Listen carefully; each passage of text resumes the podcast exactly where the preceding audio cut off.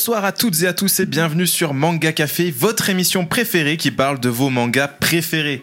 Aujourd'hui au sommaire, quelques news pêle-mêle, notre fameux zoom avec ses notations et une petite nouveauté, une petite pause café à la fin parce que aujourd'hui ce n'est pas une émission spéciale mais nous allons aborder un manga qui lui l'est. Euh... Hissez les voiles, moussaillons, car c'est aujourd'hui que nous abordons One Piece. Et bien sûr, pour cette euh, aventure, euh, il faut euh, s'accompagner de Nakama. Commençons pardon, par le, le capitaine du navire, sans doute, le senpai, aka Nicolas. Salut à toi, Nicolas. Hello. How are you? fine, fine, and you? Very fine. Brit- British podcast, yes? Oh yes. Salut Vincent. Salut. Euh, il retrouve son trône aujourd'hui. Il est enfin de retour à la régie pour le bien de nos oreilles. Salut Théo. Salut, salut. Ah, mais même pas trop la pression quand même, parce que ça fait longtemps que j'ai pas fait cet Eh, exercice. Ouais, un petit faux Mais- départ là, là tout à l'heure, mais, non, euh, non, les gens ne savent pas. Ça, les gens ne savent pas. On a deux habitués maintenant, c'est Kerian et Mounir. Salut les gars. Ouais, ouais, ouais. Alors, euh, est-ce qu'on doit mettre en bio ton Vinted du coup, Mounir Comment ça se passe? Non, mon, euh, mon Insta plutôt cette fois-ci. Ok, d'accord. Et après, on verra plus tard euh, pour le reste. Est-ce que t'as une annonce, le bon coin à faire aussi euh, Peut-être un- Kerian Ah, j'ai un Tinder à lâcher. Ah, d'accord, ok, c'est bon. Tinder, carrément. Et on a un petit retour, c'est euh, un monsieur qui est passé à France Inter quand même. Oh, monsieur. On, on se l'est dit euh, en off, c'était assez rigolo et cocasse. Monsieur Victor. Ouais, salut Victor, notre libraire, comment vas-tu? Ça va, ça va, merci beaucoup. Bienvenue à toi et bienvenue à tous dans cette émission. Euh, on va commencer assez rapidement par nos news peut-être. Allez. Allez, c'est parti.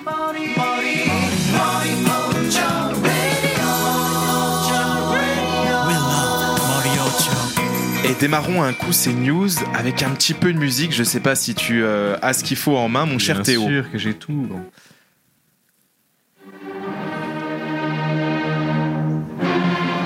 Ça parle peut-être. Là, ça change radicalement de registre. hein. Euh, en tout cas, je sais que Nicolas, lui, avait bien aimé euh, le manga qui racontait l'histoire de l'empereur du Japon.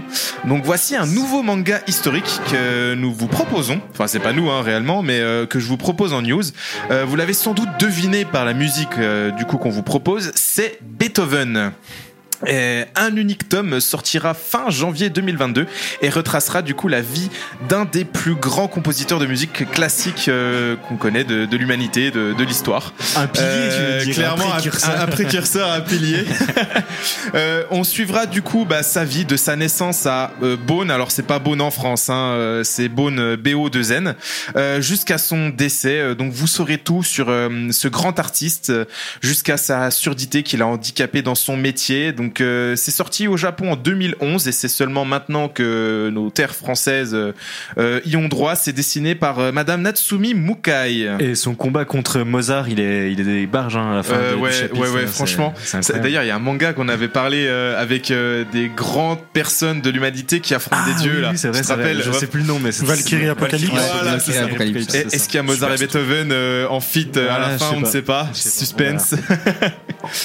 Beethoven et SSJ3. Euh, Ouais, c'est ça. bon, on passe à de l'animation cette fois, mais gardons aussi un petit fond, en un son, un petit fond, un petit son en fond, pardon. Je vais y arriver.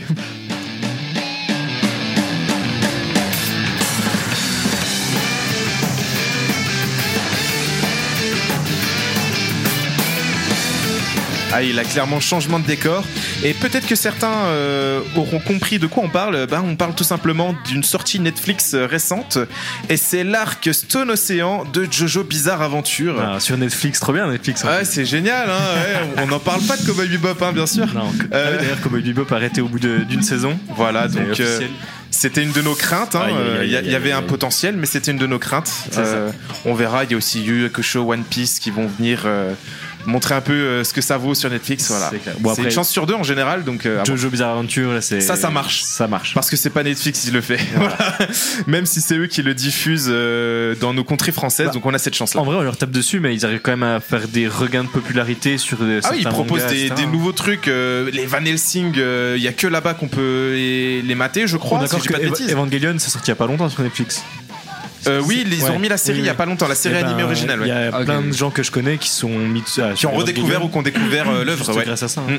Mm. Donc pour ça, oui, euh, on tout leur mérite. Mais restez, euh, restez-en Ah. là, quoi. Enregistrez cette phrase de Vincent qui dit tout leur mérite à Netflix.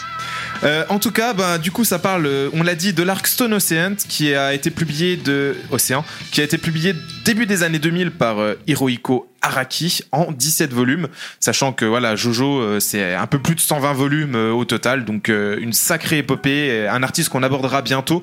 Je ne sais plus quand exactement, j'ai pas le calendrier en tête, mais c'est un manga qu'on abordera parce que c'est un des plus grands aussi. hein. c'est un des absolument à connaître et du coup, ben vous aurez l'occasion via Netflix et ses séries animées de pouvoir le découvrir. Bien sûr. Euh, ici, on suit euh, l'histoire de Jolene Kujo, fille de Jotaro. Donc, pour ceux qui connaissent déjà la série, elle a été enfermée à tort dans un pénitencier. Et euh, du coup, on visitera euh, ce monde carcéral impitoyable. Et bien sûr, avec l'univers de Jojo, les stands, les personnages charismatiques et un petit peu loufoques. Euh, donc voilà, c'est un petit peu euh, Orange is the New Black, mais en version animée. C'est exagéré, hein, c'est le Attends, propos faut- n'est pas le même. Mais... Faut juste dire que dans le runner, quand il a mis euh, cette phrase-là qu'il est en train de vous dire, il a mis deux petits chapeaux après pour dire que c'était une blague. Ouais, ouais. Les chapeaux, chapeaux, il a osé le chapeau, chapeau. J'avais jamais vu ça, les chapeaux chapeaux, depuis très longtemps. Ouais, ouais, je suis- je suis un- je suis On un- les avait pas vus, Je ça suis un vieux de la vieille, hein, j'ai encore du mal avec les émoticônes. Euh, du coup, on enchaîne avec une euh, dernière dose d'animé cette fois. Euh, on parle de Made in Abyss. Euh, on en a déjà parlé abondamment euh, Ouais. sur dernière, Ouais. sur d'autres news. D'ailleurs, on Euh, a reçu plein de messages de gens qui nous ont dit qu'ils avaient commencé euh, Made in Abyss grâce à notre émission. Et ben, c'est un plaisir Et et, c'est un plaisir et j'espère et- qu'ils n'ont pas été trop traumatisés. Et non, et au contraire, il y en a plein qui disaient que ça faisait partie de leur manga préféré euh, dorénavant. Ah, et bien, euh, Ça un grand plaisir. et bravo à vous. Enfin, continuez là-dessus. euh, ça fait toujours un plaisir que vous nous écoutiez. Surtout qu'en général, on dit pas trop de conneries, donc ça va. Non, jamais. Wow, jamais. enfin voilà, en tout cas pour Madine Abyss, euh, pourquoi cette news? Tout simplement parce qu'il va y avoir une deuxième saison. Euh, on avait en amont parlé de la première saison. Il y a eu aussi un film qui fait du coup suite à cette saison 1 et on a dorénavant. Une deux- deuxième saison qui va reprendre l'histoire euh, après celle du film. Un petit peu comme euh, Demon Slayer avait fait euh, récemment, on en avait fait une émission aussi. Les équipes d'animation ne bougent pas, donc on peut s'attendre au même standing que la saison 1. Euh, attention, bien que les dessins nous laissent penser que c'est enfantin, que c'est euh, vraiment euh, pour les enfants, ça ne l'est pas du tout. C'est une, his- une histoire pardon très très mature, donc pas à mettre euh, entre n'importe quels yeux. Bien sûr. Donc euh, voilà, attention à ça. Mais sinon, euh, pour ceux qui connaissent déjà, ben euh, votre aventure préférée continue en animé puisqu'elle continue déjà d'office en manga. Bien sûr. En parlant de contenu un petit peu mature, mais aussi extrêmement drôle, enchaînons sur Last Man. Euh, J'en avais aussi déjà parlé. Je parle déjà de beaucoup de choses. Je parle beaucoup, beaucoup trop des fois aussi. Mais Non, Last Man, c'est vraiment Ça va. euh, un manga et un animé que j'affectionne particulièrement. Déjà, c'est du franco-français. Ah. Euh, c'est des BDistes français qui ont proposé ça en mode manga, hein, même si c'est une lecture de gauche à droite, etc.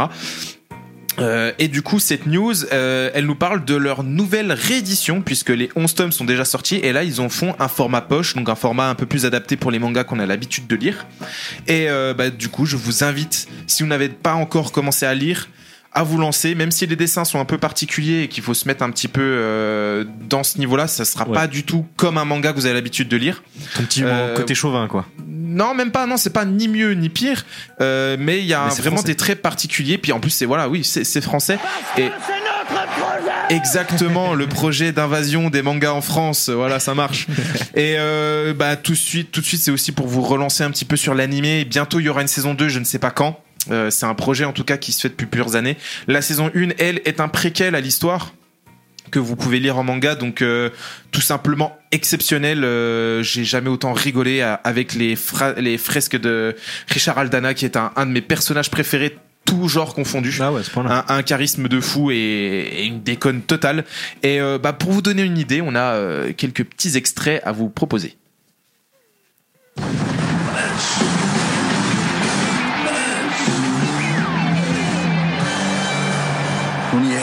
Crois, toi Vous nous aviez promis une surprise, Jace, et la voilà, la chanteuse Tommy Katana.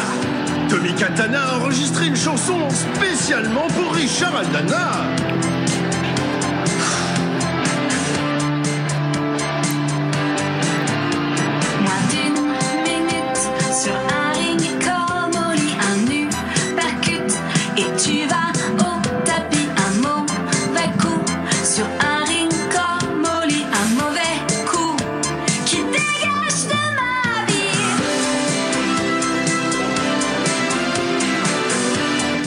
J'avais pas compris au début. mais- C'est exceptionnel et c'est ça à longueur de à longueur de D'épisode. série, Ouais. à longueur d'épisode pardon et on a un autre extrait un petit peu plus vulgaire attention. Sors de ma mère Euh, ok, ok, je vais vous laisser en famille Salut coach, salut les Tarlouse. Eh, c'est encore un four ici.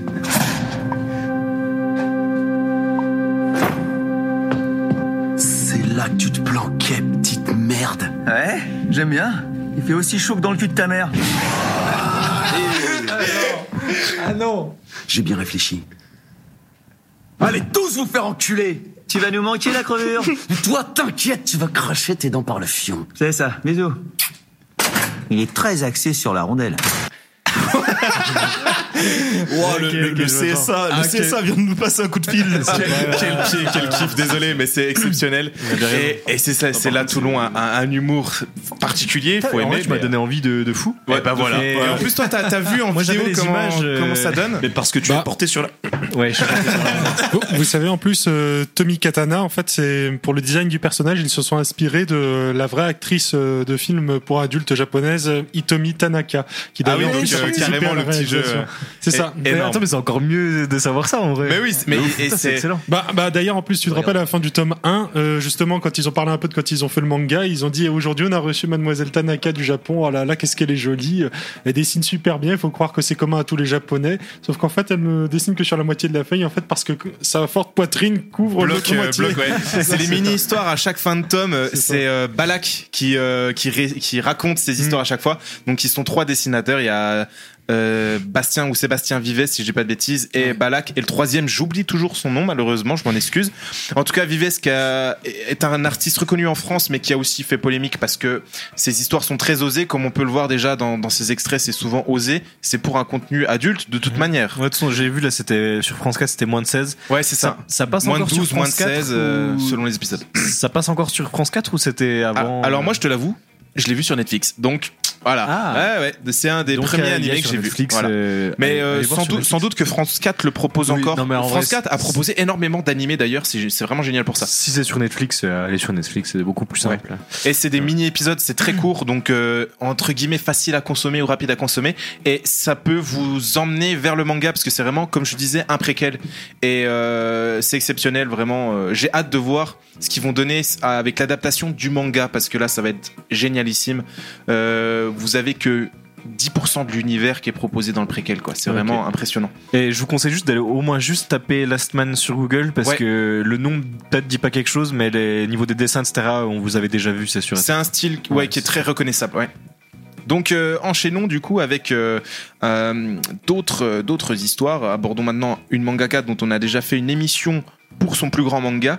Euh, je parle bien sûr de Hiromu Arakawa qui est entre autres ben, la créatrice de Full Metal Alchemist. Full Metal Alchemist. Voilà, le- un des meilleurs mangas qu'on a qu'on a abordé, je pense, dans, dans les émissions. Parmi les meilleurs mangas, en tout cas, il est toujours bien classé. Il est super bien classé. hein. Quatrième, Et euh, grâce à sa ex aequo au réédition. classement, je crois. Ah ouais je crois qu'il était Et grâce à sa réédition bah, les collégiens d'aujourd'hui Ouais. le découvrent La, la Perfect Edition qui est magnifique. Ouais, Euh, Vraiment, je suis en train de, de me la procurer parce que j'avais au départ j'avais que les doubles volumes que je t'ai donné d'ailleurs. ouais. Euh, et j'en ai profité pour reprendre la, la nouvelle édition qui est, euh, qui est exceptionnelle.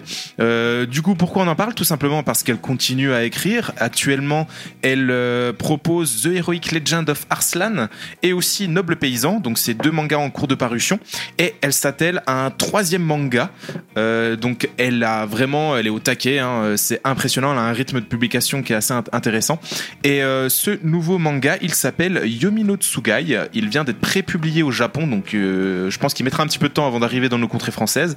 Mais euh, au vu du talent de cette mangaka, je pense que ça fera euh, encore une nouvelle fois une histoire très intéressante qu'elle nous, qu'elle nous propose. Mais là, elle en a trois en même temps qu'elle. Oui, trois en même temps, ouais.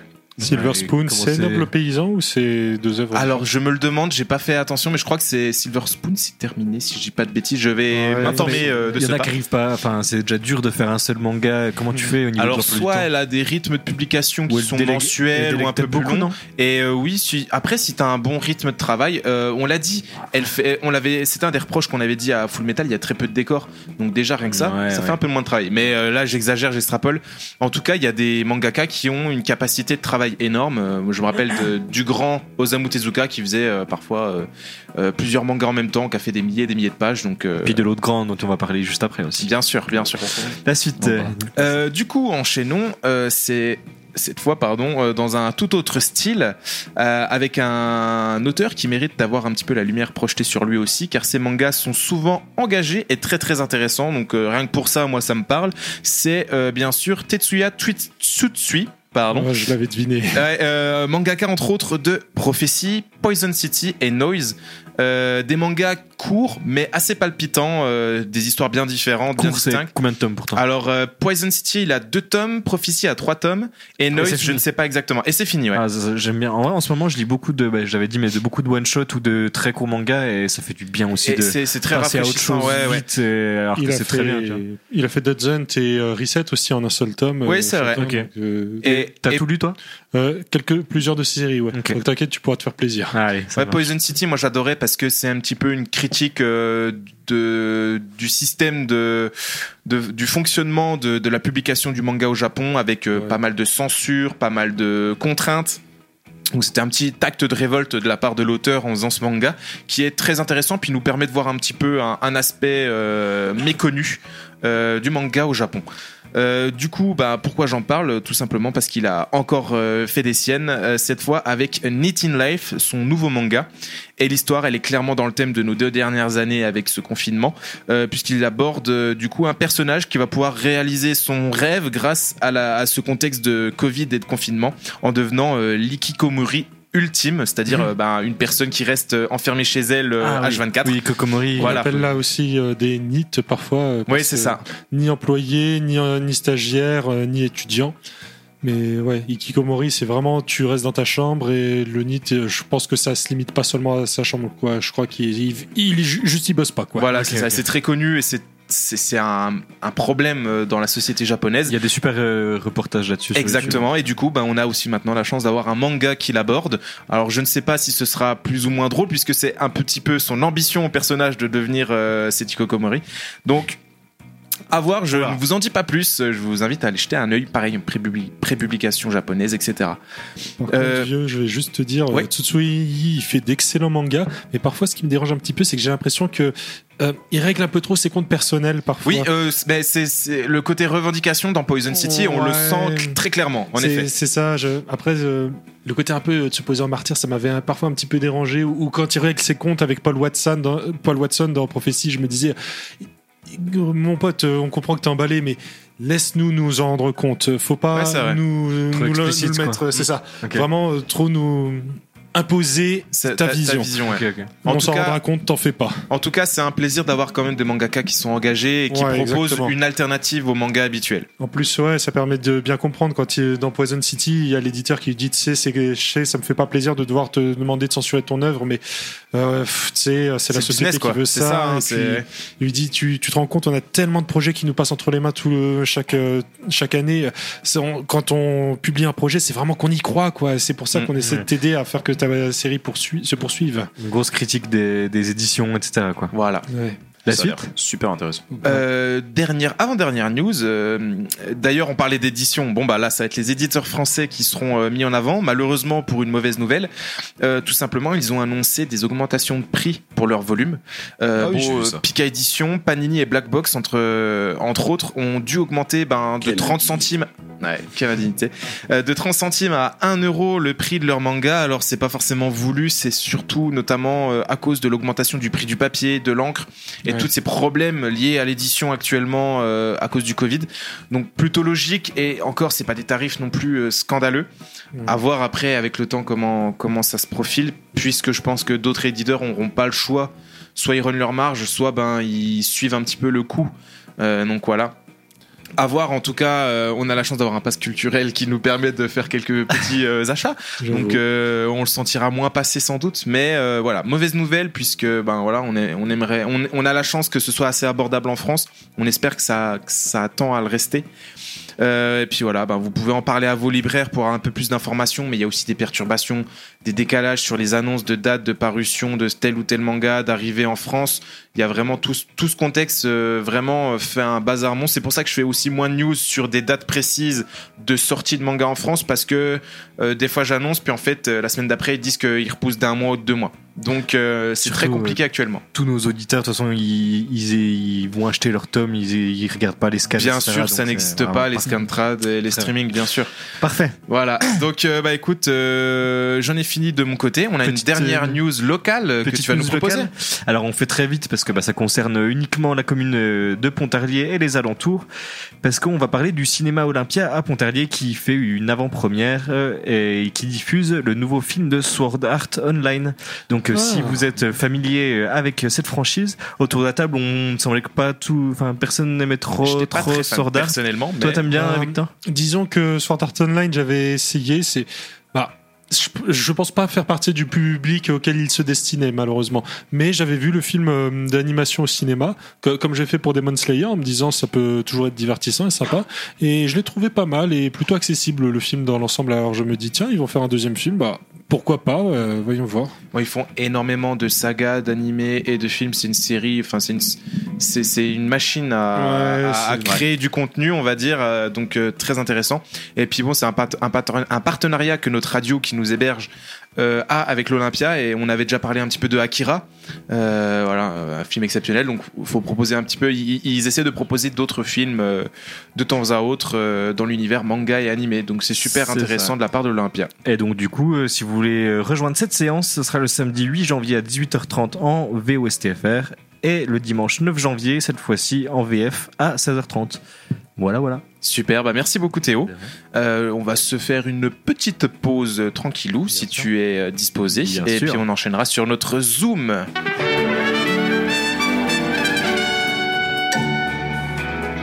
Flex Radio, non-stop music. Fortune, gloire et pouvoir. Cet homme avait amassé toutes les richesses du monde. Son nom, Gold Roger, roi des pirates. Ces dernières paroles incitèrent les hommes de toute la planète à s'aventurer en mer. Mon trésor, je vous le laisse si vous voulez. Trouvez-le. Je l'ai laissé quelque part dans ce monde. Tous se lancèrent sur la route de Grand Line, dans l'espoir de mettre la main sur ce fameux trésor. Le monde entier connut alors une grande vague de piraterie.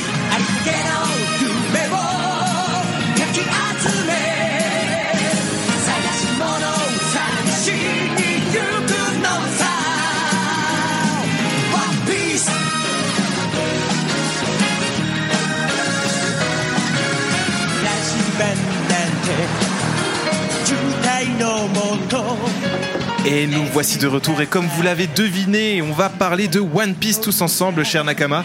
Euh, écoutez, euh, j'ai pas fait un petit truc comme Sylvain avec des questions, des trucs comme ça. Moi, j'ai qu'une seule question.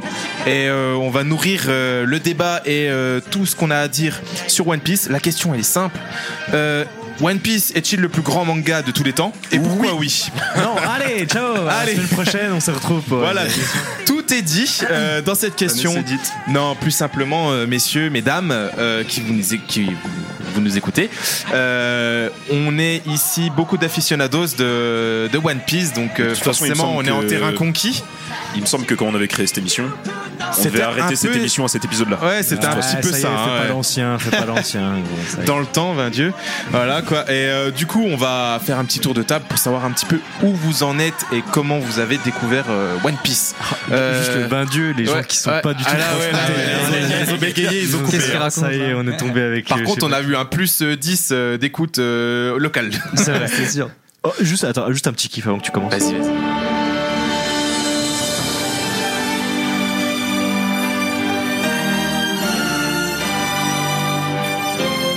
Vas-y, Vincent. Voilà, vas-y, tout le monde a chialé, je pense. Euh, Je autour de la table, là. on n'est pas bien. Et je pense que vous, en écoutant aussi, vous avez dû avoir quelques frissons. Et c'est normal. euh, là, c'est la nostalgie. C'est beaucoup de choses qui, euh, qui viennent un petit peu faire fondre nos cœurs de pierre. Et ceux Donc, qui disent que là- les mangas. Hé, hé, vous avez pas ça. Hein. Ouais, ouais, Vous avez voilà. pas ça, Ouais, vous pouvez euh, mettre votre oreille contre le papier, vous n'entendrez pas ça. Euh, bah écoute Théo, on va commencer par toi.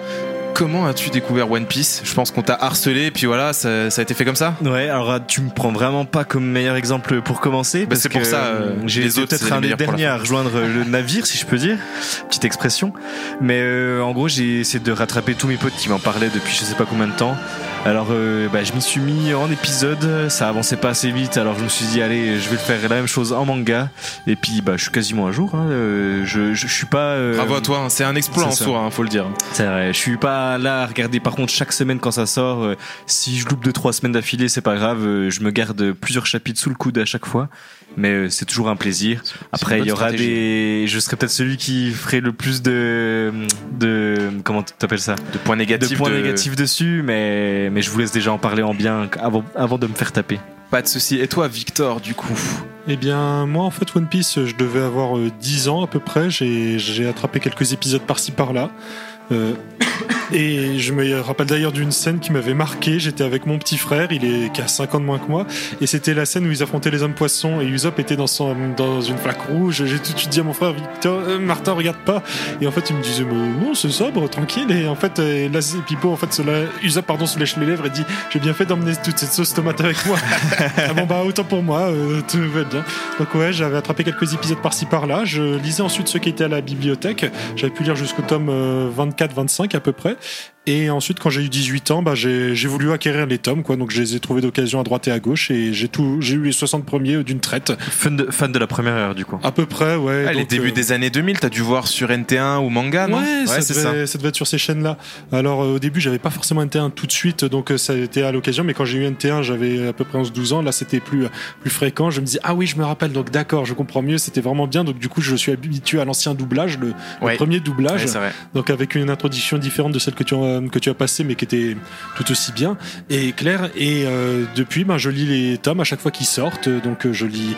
Là, j'ai lu le 98, j'ai- euh, le 99, pardon. J'ai pas encore lu le 100, mais j'ai feuilleté. Donc euh, il est chez moi au chaud, il m'attend. Euh, toi, du coup, Kerian, qu'est-ce que ça dit pour One Piece? Toi, t'es un- petit peu un retardataire aussi euh, dans, dans l'équipe. Ouais, je, je retarde un peu, mais, euh, mais ben, je m'y suis mis, j'ai mis du temps, je m'y suis mis aussi un peu à cause de toi. Ouais, bien sûr. je ne suis pas du tout un forceur. Ben non, bien et connu. du coup, du coup, ouais, j'ai commencé à regarder. Ça me paraissait très long en fait. C'est pour ça aussi que j'avais peur de franchir le pas, mais on en reparlera plus tard. Ça, c'est c'est quelque chose que je pense euh, vaut la peine de, de ça vaut la peine de franchir le pas. En fait, c'est ça. Enfin, ouais, on, on en reparlera après. ouais. Mon cher Mounir, Bah, tout simplement, euh, moi, très petit, vraiment petit, euh, je dois avoir peut-être 5-6 ans. mais tu l'as encore Ouais, c'est il y a deux ans quoi. Ouais, on a le même âge quand même. hein. Et du coup, euh, j'avais un cousin du coup qui venait d'Italie et qui regardait, il venait souvent en France en plus, et il regardait tout le temps One Piece. Et il me disait à ce moment-là, regarde à ce moment-là, c'est Zoro, il fait ça. One Piece en italien? Je sais il pas. en lui, il est français. Il, il est français. Il a vécu en. Italie, voilà. euh, je sais qu'il nous écoute pas, mais dédicace à Luigi quand même. Et genre, euh, il me parlait toujours de One Piece. Il s'appelle vraiment Luigi Ouais, ouais, sans blague. Hein. Incroyable. sans blague, vraiment. Et du coup, euh, vraiment, il me montrait le, il montrait One Piece et moi, j'étais petit, je suis en mode, bah, moi, ce qui, je pensais qu'à Dra- Dragon Ball Z. Mais ça m'a toujours mis un coin de la tête. Puis j'ai grandi, j'ai commencé à me refaire tout Naruto. Et que j'ai fini Naruto, je me suis dit, c'est le moment de faire tout One Piece.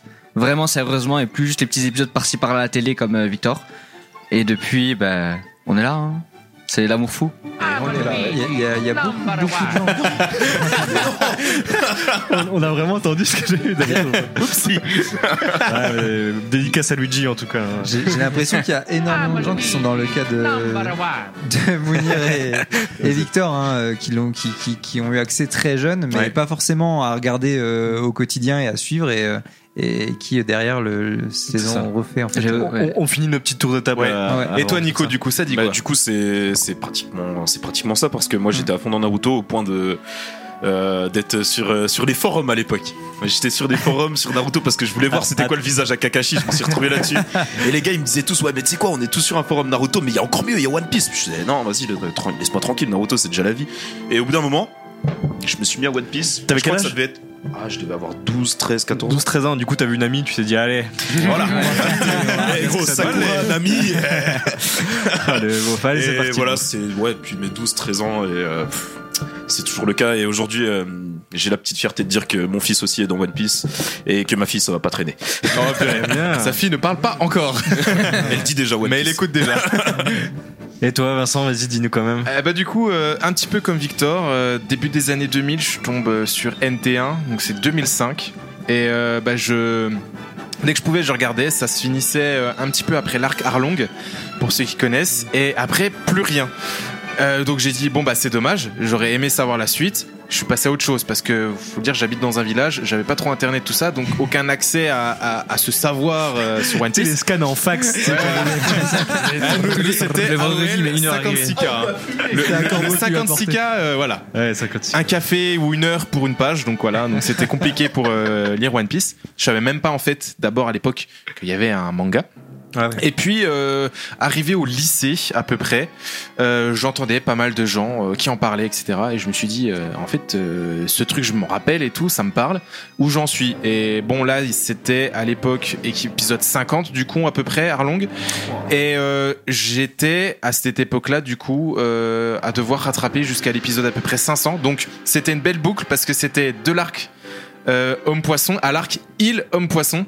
Et euh, j'avais deux semaines de vacances. J'ai bouffé les 450 épisodes en deux semaines. Euh, depuis j'ai eu du coup overdose d'animé. Et c'est là que je me suis mis au manga pour revoir tout l'histoire dans son ensemble. Et je n'ai plus jamais lâché avec les scans chaque semaine avant les vendredis maintenant tous les dimanches. Très bien. Donc maintenant qu'on a fait ce tour de table, euh, voilà, on, on est fixé à peu près sur votre background. Euh, bah écoutez, on va répondre. On va essayer de répondre à cette question qui est très facile. Donc, euh, en quoi One Piece est le plus grand? Si pour vous ça l'est, bien sûr, et Théo, euh, je te vois avec un grand sourire euh, prêt à dégainer. Ah, Il m'a envoyé ça par, par message. J'ai vu la, la- la question. Là, pourquoi One Piece est le peur. plus grand manga? C'est une dictature cette émission. bien sûr, depuis le, choix, début. ouais. hein. Il faut rappeler quand même que la genèse de cette émission, c'est Oui, oui, la euh, c'est quand même Nico et moi qui parlions de, de faire des reviews One Piece au départ. quoi. C'est ça. Bon, on, on l'a vite arrêté parce que c'était euh, Ah, c'est trop. Ouais, C'est trop. trop. Et puis c'est trop de spoil aussi. Donc en fait là on va se rattraper, on est, on est à la 25e émission donc on va faire 25 reviews de chapitres à la fin. C'est pour ça bien. que j'ai fait une quatrième partie. Non, si non, on se rappelle les premiers épisodes de Manga Café qu'on- que vous pouvez encore retrouver en podcast, euh, on parlait en Dans chaque, archives. en chaque fin d'émission, Ouais. on parlait d'un chapitre euh, de One Piece. je, les ai écoutés il y a pas longtemps. Quel enfer d'avoir fait ça. Là il y en a qui aimaient bien mais après voilà c'est compliqué quoi. Et puis il y, en a qui- j'aimais mais- cette émission. il y en a qui font mieux que nous aussi. Moi je trouve qu'il y a des, des youtubeurs qui font ça super bien donc euh, on leur laisse la main euh, volontiers. C'est vrai, clairement. Et euh, nous, on s'attelle bah, du coup à une petite analyse de One Piece. Et euh, bah écoutez, on va on va déjà aborder voilà euh, Eiichiro Oda qui est quand même voilà, on n'a pas encore sorti son prénom. C'est quand même le mangaka qui a créé euh, cette œuvre euh, internationalement connue et, et maintenant reconnue euh, par tous. Euh, c'est un monument. Est-ce que ce serait pas, enfin pas forcément le meilleur ou quoi ou le plus important, mais est-ce que ce serait pas le plus connu Je pense des pas. mangaka Ah, des mangaka? Genre si, tu sais, si tu Ah, dis à, quelqu'un de même, lambda, euh, genre sors-moi le nom d'un mangaka, est-ce que c'est pas celui Bah, qui sortira à chaque Je pense que c'est déjà compliqué Toriyama? que les gens le Toriyama, peut-être, sortent un nom de mangaka déjà. Je Ouais. trouve Ouais, que c'est déjà Non mais dans compliqué. les gens qui connaissent dans les gens qui connaissent.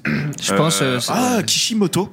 Kishimoto. Euh. Quoique, non, le nom, je trouve que le nom. Kishimoto, tu le- tu l'entends pas. Toriyama. Toriyama ou. Toriyama, en tout Ouais, cas, surtout que Akira c'est un nom très, peu répandu alors du coup je pense que c'est peut-être plus facile de sortir Akira Toriyama du Ouais. c'est vrai, c'est facile à dire encore. C'est pas euh, Tsutsuki ou Ouais. euh, euh, vrai, Taniguchi. Tori- euh, Toriyama ou alors Ichiro Oda. Oui, moi, je pense un des deux, Ouais. clairement. Euh, Et donc, euh, bah. Oda, ça a été, c'est un petit peu sa première vraie œuvre. Il a fait quelques one shots, et dont Romance Down, qui est un petit peu la, la genèse du coup de de One Piece. Euh, il travaille avec la Shueisha. Euh, c'est là où il est publié depuis maintenant euh, 24 ans, 25 ans. Euh, C'était 97 si j'ai pas de bêtises. Donc euh, voilà une 97. Une œuvre monumentale avec euh, 100 tomes en France et 101 tomes au Japon. Euh, on a dépassé les 1000 chapitres et aussi les 1000 épisodes d'animé. Donc euh, on a la musique épique derrière. En Ouais, plus, ça colle incroyable. vraiment. Voilà, c'est Mais les musiques de One Piece sont vraiment du lourd. Ouais, c'est du lourd. Et du coup, pour l'animation, voilà, c'est c'est des dessins animés depuis ouais, 99 à peu près jusqu'à maintenant avec euh, dizaines de films, dont euh, One Piece Red qui va sortir bientôt. Et euh, voilà, des, des C'est milliers d'épisodes. 99 quand même. 99. Ah, c'est- Ça, c'est c'est abusé. Enfin, on, est- on était tout tout parce- gamin, hein, nous. Parce euh, qu'il y, a des autres œuvres qu'on fait aussi longs, mais euh, qu'ils ont coupé en plusieurs grandes parties, etc. C'est ça, Là, en vrai. soi, eux, ça, c'est une œuvre. Parution qui- continue, qui ouais. Continue, continue, continue. Il s'est jamais dit, je vais m'arrêter. Et la communauté autour de cette œuvre est toujours autant à fond, voire plus à fond depuis que le YouTube Game s'est développé autour et tout. Ouais, C'est vrai. C'est ça qui m'étonne le plus. c'est- hype de malade pour tout le monde. C'est vraiment ça. hein. En soi, il y a, comme toi, tu disais que donc, tu, tu mettais ta fille dedans. Je pense que l'âge de nos parents, il y en avait déjà qui lisaient aussi. C'est ça. Du coup, ça fait fait vraiment trois générations de gens qui. Ça fait trois générations qu'on cherche le One Piece et peut-être comme- que mon fils verra peut-être euh, comme je disais, euh, Tu seras grisonnant, moi aussi, je pense. J'allais dire qu'on va peut-être crever avant que ce soit fini, c'est quand même barge en vrai. Ou euh, je ne l'espère pas, mais Oda va mourir avant. Ça, c'est pas à Non, souhaiter, mais. euh, Ah ouais. Comme voilà. je disais avec mon cousin, lui, mon cousin il a la trentaine. hein. C'est pas un cousin de 20, quelques années plus que moi, c'est qu'il avait la trentaine. Ah donc oui, moi oui, j'étais oui, tout ok, petit. oui, je vois. Donc c'est vraiment l'ancienne génération qui regardait. euh, Et il t'a transmis la flamme de la piraterie comme ça. bah, euh, j'étais trop petit encore pour l'avoir, mais j'ai montré aussi à ma nièce qui a un an. Bon, elle regarde pas du coup, mais je la force à regarder. Hein. Moi, j'ai transmis à mon petit frère. hein. J'ai Ouais, offert le, tome- le premier tome là. C'est Ah, c'est le premier manga euh, transgénérationnel Et dont puis on David. parle. euh, David, mon cousin qui vient à la radio, bah, c'est moi, je l'ai forcé. Je lui ai mis devant, je lui ai dit, tu regardes. Il est avec Je un gun sur la, sur Allez, la on a deux forceurs ce soir. Donc euh, oui, il y a, ça suscite énormément d'engouement. On a une communauté qui s'est vraiment créée, comme vous l'avez dit. Euh, énormément de gens qui euh, qui ont la fierté de se parer de de, de costumes, d'habits avec euh, l'effigie de Mujira, ou Mujiwara, donc chapeau de paille, avec euh, voilà plein de choses comme ça. Euh, c'est aussi quelque chose peut-être de nouveau Nico, avec Nico, Nico, couple. Mugiwara Mugiwara, Ouais, pardon. bah. Excusez-moi. Ouais, chapeau Ouais, de paille, hein, si vous voulez. Ah, Euh, Donc voilà, il y, a- il y a vraiment des choses énormes. Pourtant, ça reste un, shonen peut-être comme un autre. Je ne sais pas. Les codes sont là. Qu'est-ce qui diffère un petit peu selon vous par rapport euh, vraiment à, ce qu'on a l'habitude de lire euh, en manga? Je pense à Naruto, Dragon Ball. Euh, voilà, il y, a- ces codes-là, mais qu'est-ce qui diffère et qui fait qu'ils se démarquent ou suscitent toujours autant d'intérêt après 20 ans? Je pense qu'il y a un truc, alors c'est pas forcément un bon ou un mauvais point, mais c'est que en fait il y a tellement une communauté grande autour et qu'on en parle donc sur euh, tous les réseaux à chaque fois qu'il y a un chapitre qui sort, c'est que t'as tellement pas envie de te faire spoiler que de toute façon tu vas continuer jusqu'à la fin parce que t'as envie de savoir ce qui va se passer, tu vois.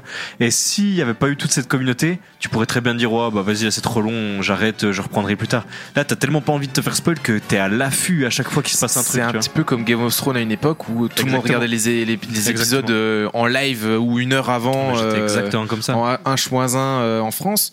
Ouais, c'est c'est limite, quelque chose de, de euh, et c'est pour ça qu'il y a plein de youtubeurs qui font des théories, c'est que t'as tellement pas envie de te faire spoiler que t'as limite envie de savoir avant que ça sorte, ouais. avant les autres, euh, ce qui peut se passer, tu vois. Mais ce que tu dis là, ça répond pas à la question puisque euh, ce que tu dis, Bah, c'est que là- je t'emmerde en fait.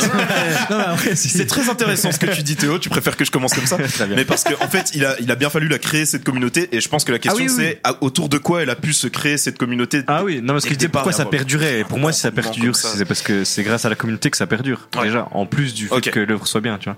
Mais après, donc- oui, c'est encore autre chose de savoir comment elle s'est créée. Et ça, c'est d'autres qualités, du coup. Grâce à quoi elle s'est créée d'y voir. Grâce euh, peut-être, alors très franchement je sais vraiment pas, mais peut-être à la thématique, tu sais à l'époque c'était euh, les, les mangas euh, de, de- les mangas de masse, c'était Naruto, c'était euh, enfin Naruto à peine plus tard peut-être. Mais en tout cas, c'était dans ouais, cette période-là du shonen neketsu euh, vraiment classique et, et peut-être le thème de la piraterie tout simplement qui était peut-être un petit peu rafraîchissant pour le Bah, pour je, le monde je du crois manga justement qu'à l'époque, c'était quelque chose qui n'était pas du tout pris la piraterie et que ça a un peu. euh, bah justement, c'était une limite un peu. en- on perdait un peu ça parce que les Ouais. pirates, on voyait ça un peu comme un truc. euh, Bah, t'avais un peu Oh. Albator, mais c'était plutôt Oui, piraterie c'était- de l'espace. c'est un mais space opéra un- plus que- Ça reste un peu ça. piraterie quand même. Et, Et la puis il y avait Osamu Tezuka, je crois, avec l'île au trésor ou quelque chose comme ça, je sais plus, mais ça c'est des années 60. Il y avait donc, un euh, manga qui s'appelait Coco aussi, je sais pas si tu connais. Coco, ça te dit rien Incroyable Coco, il faut il faut lire Coco. Il faut le retrouver. Ah ouais Un truc perdu, mais il faut que je vous le Il retrouve un de ces quatre.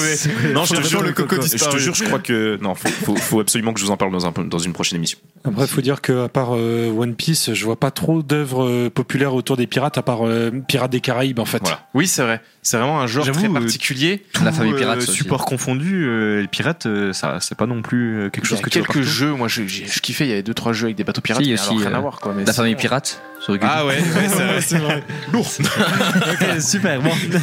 Donc voilà, euh, où se hisse du coup One Piece par rapport à la famille euh, pirate, on ne dira pas, mais euh, mais oui, du coup. La daronne dans la famille pirate. Bon, attends. attends. Débat, débat parallèle. Euh, donc déjà euh, un univers très euh, particulier, très nouveau, très rafraîchissant pour l'époque, euh, le monde des pirates, et puis du coup un personnage, euh, ben pourtant qui est dans, dans tous les codes, un, un Luffy, euh, voilà le futur roi des pirates a priori, en tout cas c'est son rêve, donc euh, en général un rêve ça se réalise dans le- l'univers du manga, ça on le va verra. se réaliser.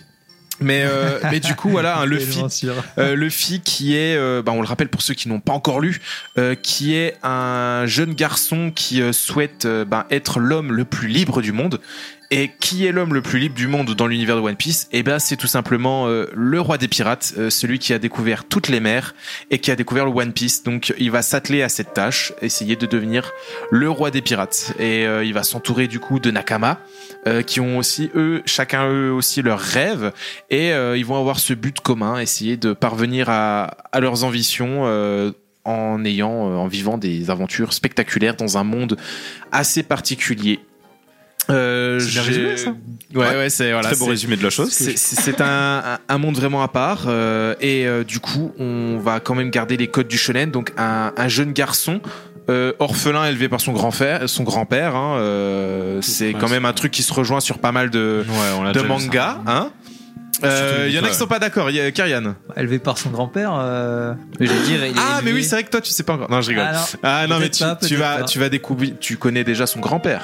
Oui. mais le Voilà Garp. Et euh, forcément voilà c'est c'est un peu euh, euh, la figure paternelle qu'il aura le, le plus en, en lien et euh, tu verras plus tard euh, ce qu'il a un petit peu fait pour élever son petit-fils.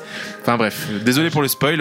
Forcément Wow, avec ça 1000 va, tomes, avec pardon 100 tomes et 1000 chapitres, voilà. Ça va.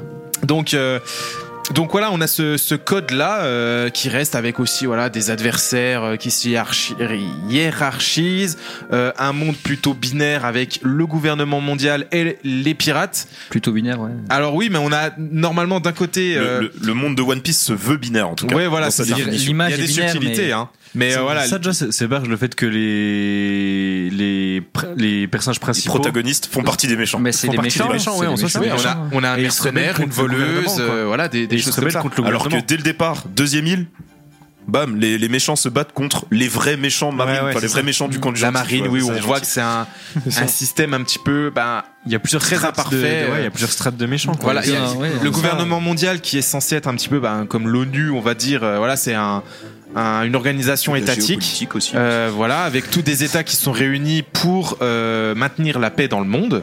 C'est ça au départ, hein, le speech. Qu'ils avouent, Et- c'est Merkel. euh, Et, du coup, Wow. voilà, on a, on a euh, un gouvernement un petit peu militarisé, puisqu'il y a des amiraux, des capitaines de, de la marine, qui sont un petit peu leur- la, la puissance militaire qui, qui permet de régir et de maintenir ce monde en paix. Et de l'autre côté, on a les pirates épris de liberté. Et, euh, plutôt ben voilà qui sont des voleurs qui vont piller qui vont faire des choses plus ou moins bonnes selon les pirates hein. Euh, il y a une certaine violence et du coup, on est dans ce monde-là avec euh, ces deux parties qui se font la guerre et notre cher Luffy qui cherche le One Piece. euh, après 20 ans, il n'y a pas de spoiler, il est encore en train de chercher. hein, on a tous envie de savoir, mais voilà. Euh, du coup, voilà, euh, un monde, un univers exotique qui touche aussi toutes les cultures. C'est vrai. Euh, on voit pas tant de japanisation. Il y a des choses vraiment très euh, très drôles qui peuvent être portées à toutes les cultures. Je sais pas si vous avez des exemples en tête, Bah, peut-être. tous les Mugiwara qui sont inspirés d'un pays différent. Voilà. Donc euh, rien que ça, on peut faire un petit exemple. euh, Allez-y parce que je serai moins. Usopp, Usopp, Cameroun. Ah bon, tu peux- euh, j'ai entendu Afrique du Sud, j'ai entendu moi. Ouais, bah Afrique quoi. Ouais, euh, ok. Euh, San- Sanji c'est la France non? Ouais, Sanji, euh, c'est la France. hein. ouais. C'est magnifique en plus. Sanji, tu l'écoutes en, en, en VO, c'est magnifique. Ouais, Il Diable Jump. Hmm. Côtelette, basse-côte. c'est magnifique. Il tape quelqu'un, il met des coups de pied, il dit des noms de plagues. Moi, au début, Donc il y a tous les clichés du français. hein. C'est un, un- pervers, un pervers et un cuistot. Voilà, et là, Par il a est rempli les deux conditions. ouais. Et Et, il est- C'est un gentleman, gars. Et il est beau gosse. Et Enfin, il il a, est beau gosse, il est toujours bien ça. il a un truc stylé, c'est qu'il ne combat qu'avec les pieds parce que les mains, ça ne, ça ne fait que pour servir à manger. Donc euh, on ne peut pas salir ses mains euh, en se combattant. Ouais, et puis euh. Zef, son mentor, lui avait dit aussi, bah tu sais Sanji, euh, tu peux te blesser en frappant. Si jamais tu te blesses aux jambes, et ben au moins il te restera toujours tes mains pour cuisiner, quoi. Tu combattras peut-être plus, vrai. mais au moins tu pourras toujours cuisiner. Alors que si tu te bats avec tes poings, bah là tu perds les deux, quoi. Ouais, c'est vrai. Que des belles valeurs comme ça transmises dans One Piece. Voilà, comme le, comme le comme vol et la- le, le banditisme avec Nami, bien sûr. Euh, Ah la roublarde. Ouais, voilà, une des, une, un cliché hein, sur les femmes qui sont euh, avides d'argent, hein, euh, mais on se rendra compte plus tard dans, dans son histoire que bah, c'est, c'est, euh, il y a une logique derrière tout ça. C'est ça. C'est. il y a- Je trouve que les personnages, il n'y en a aucun qui sont pas nuancés. Enfin, tu sais, ils ont tous des Ils font des bons choses côtés, pas des forcément côtés, bonnes mais au départ, voilà, mais ils ont pour une des raisons, juste etc. cause entre guillemets. Euh, Il y a peut-être juste euh, roi euh, Zoro. Euh, J'ai du mal à dire euh, son prénom. Rorohan. Rorohan. Renoir. Renoir. Zoro. Euh, qui lui, bah au départ c'est un, un mercenaire qui euh, chasse les pirates, qui, euh, qui les tue ou les, ou les livre euh, à la marine, et qui est un, un meurtrier hein, en soi au départ. Oui, Donc, euh, non, non, non, non. Si, si, si, mais mal- il est vendu comme ça. Attends, attends deux secondes. Il a fait, il a fait ça. Il a été euh, donc. Euh, chasseur de primes, euh, vraiment juste par nécessité. Il allait Ouais. jamais à l'encontre de sa morale. Par Mais contre. je, je crois ça, que il l'a jamais fait. Ça, ça a jamais été par valeur, euh, justement par euh, valeur morale qu'il chassait les pirates. C'est simplement qu'il a dit, bah, je me suis perdu. Voilà, oui, ça, ma vie, base, alors je vais me battre Voilà, au sabre. c'est- Alors, ça part toujours d'un principe assez loufoque et ça, ça résume bien aussi l'univers de One Piece où il y a vraiment des côtés décalés. Euh, on verra par la suite avec drôle. ses autres Nakama, donc Usopp qui ment tout le temps. on a Brook qui est un squelette, Chopper qui ne sait pas se cacher derrière euh, Une porte, derrière ouais. une porte ou un, arbre. Euh, toutes ces choses là qui sont exceptionnelles. Donc on a vraiment un équipage euh, très intéressant, très euh, cosmopolite. Exactement. Et, et ça se voit déjà. euh, à travers ce que tu viens de dire là, tous les personnages que tu viens de citer, c'est des personnages avec des esthétiques extrêmement différentes. Oui, C'est une des forces de Oda, qui est aussi un des points très clivants de son trait de dessin. Ouais. Alors très clivant, Ouais, ouais. mais alors j'ai j'ai vu un truc récemment, une vidéo YouTube qui expliquait que le style de dessin de Eiichiro Oda euh, et, et sa force c'est de, de faire du dessin un petit peu plutôt simplet, plutôt naïf, mais c'est vrai qu'un personnage de One Piece quand tu l'as vu, que t'as appris son nom, en principe, il te sort jamais des yeux. Oh mais il te sort jamais des yeux parce que ouais, ils sont ils- c'est dans le trop tout le temps et que Ça coup peut. c'est Mais pour ça que justement, ça, par contre, c'est le côté clivant, quoi, ouais. Ça, le aime, côté clivant. pas, quoi. Parce que en, en vrai, alors autant moi je suis d'accord avec vous depuis le début sur tout ce que vous dites, mais au niveau des personnages justement, moi c'est ça qui me gêne un peu, c'est c'est un peu bidon des fois, hein, frère. Il y a, y a des Genre fois, moi, tu vois, j'adore Katakuri. Euh, dans le manga, je le voyais avec les cheveux noirs, etc. Je me dis ah mortel, il sort dans le dans l'animé, je le vois avec des cheveux roses, euh, machin. Je me Oh, dis ah, respect c'est- Katakuri, c'est- mon préféré, mais Grand homme. grand homme. De ouf. mais tu vois après, va- vas-y, ça se bat avec euh, des armures biscuits, ça se bat contre des girafes. Ouais, ouais. Non, Après, ok. c'est c'est du One Ah, Piece, le- quoi. c'est- L'Art Totland quand même au niveau esthétique il y a Oui, il a tout ça Oda. en tête. Totland est Euh, difficile. Totland, vraiment, Totland, euh, en animé comme ça, quand on le- on le voit, C'est pour ça, et je trouve au niveau des personnages, il est capable du meilleur comme du pire. Et le meilleur là, pour Ouais, l'instant, je trouve qu'on le voit genre avec l'arc pas Wano. Avec l'arc Wano, les costumes ils sont incroyables. Je pense que les chara design, c'est vraiment arrivé, on arrive à un niveau Là, c'est vraiment trop beau. Mais je sais pas, il y a des passages dans l'anime, frère. Moi, il y, a- des trucs exceptionnels avec les, euh, les, les queues d'étrave, l'île queue d'étrave. Ah oui, ouais. Ils sont c'est- extrêmement loufoques. c'était masterclass. Et on a euh, number, euh, Mr. Two, je crois, qui est dans la hiérarchie euh, de l'équipe à l'équipage à. Crocodile, Bon Works. Euh, donc c'est bien Mr. Two, si je dis pas de bêtises, qui est un, un homme euh, qui est déguisé un petit peu en bah, lac des quoi, en ballerine, ouais. Et en fait, il a un charisme de ouf. On s'attache énormément à ce personnage, alors que c'est un, mé- un méchant au départ. Donc il y a, il y a cette force-là C'est pour un Oda truc de malade. De rendre attachant euh, des personnages qui au départ euh, dans l'aspect sont pas crédibles du tout mais au clairement. final par les actes euh, ils vont te rendre le truc exceptionnel D'ailleurs, euh, il le devient encore plus attachant euh, ah, la suite. ah oui, euh, oui, avec, c'est- euh, tu, la- avec tu lâches une petite l'épisode, larmichette. Bah, en plus, un truc qui est très balèze, c'est qu'on entend, on a par exemple la communauté LGBT qui est de plus en plus sur le devant de la scène dans la pop culture, par exemple. Ouais.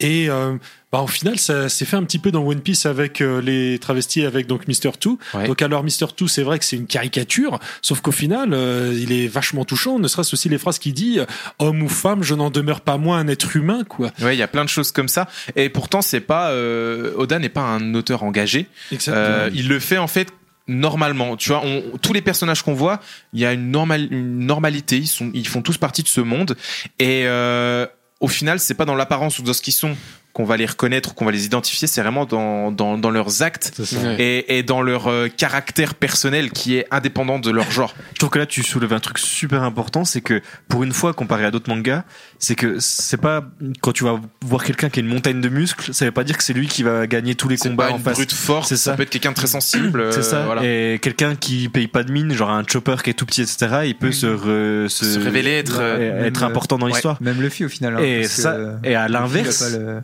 et à l'inverse, t'as genre euh, Pika, c'est ça? Oui, Oui, Pika. avec Pika, sa voix aiguë Qui est énorme, qui fait la taille d'une montagne, etc., mais qui en fait est flingué. Enfin, genre. euh, C'est clair. Ouais, il est quand même Et fort, mais oui. Il est surclassé par ses adversaires. C'est ça. Et du coup, ouais, non, c'est un bon point. et, dans euh, il y a le Don avec la tétine Ah Oui, oui, oui, voilà.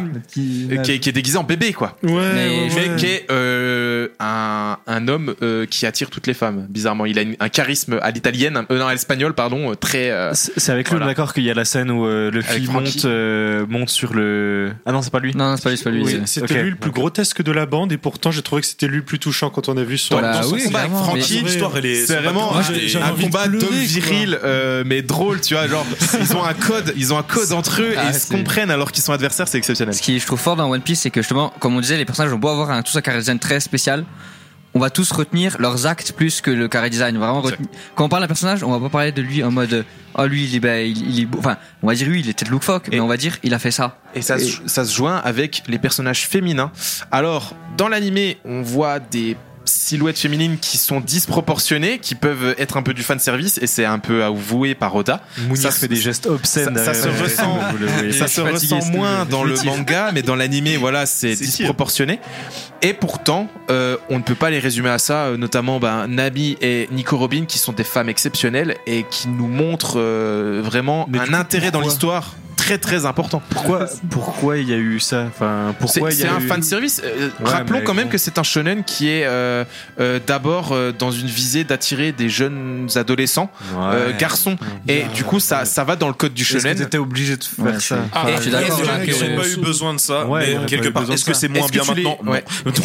Est-ce que tu les résumes à ça au final? Non. Bah non, mais du coup c'est quand même un point qui revient souvent quand il y en a qui essayent de, enfin les détracteurs de, de- du manga, tu vois. ok des Le fan service, ouais. euh, enfin. Au final, le fan service c'est quand même léger. Frère, c'est c'est quand même des enfants. Oui, hein, mais il y a, y une d'accord chose. que- Il y a, il y a une chose au niveau des, des formes, etc. D'accord. Mais euh, est-ce que les personnes à qui tu t'identifies, notamment Luffy, Zoro et tout, est-ce qu'ils ont des actes euh, pervers? Est-ce qu'ils ont vraiment un intérêt? Est-ce qu'ils ziotent? Non, pas du tout. Ils sont vraiment désintéressés et ils s'intéressent à la personne, clairement. Tu, tu, Je- tu as bien Sanji, fait, oui. tu, tu as cité Luffy, Zoro, tu t'es arrêté d'un coup.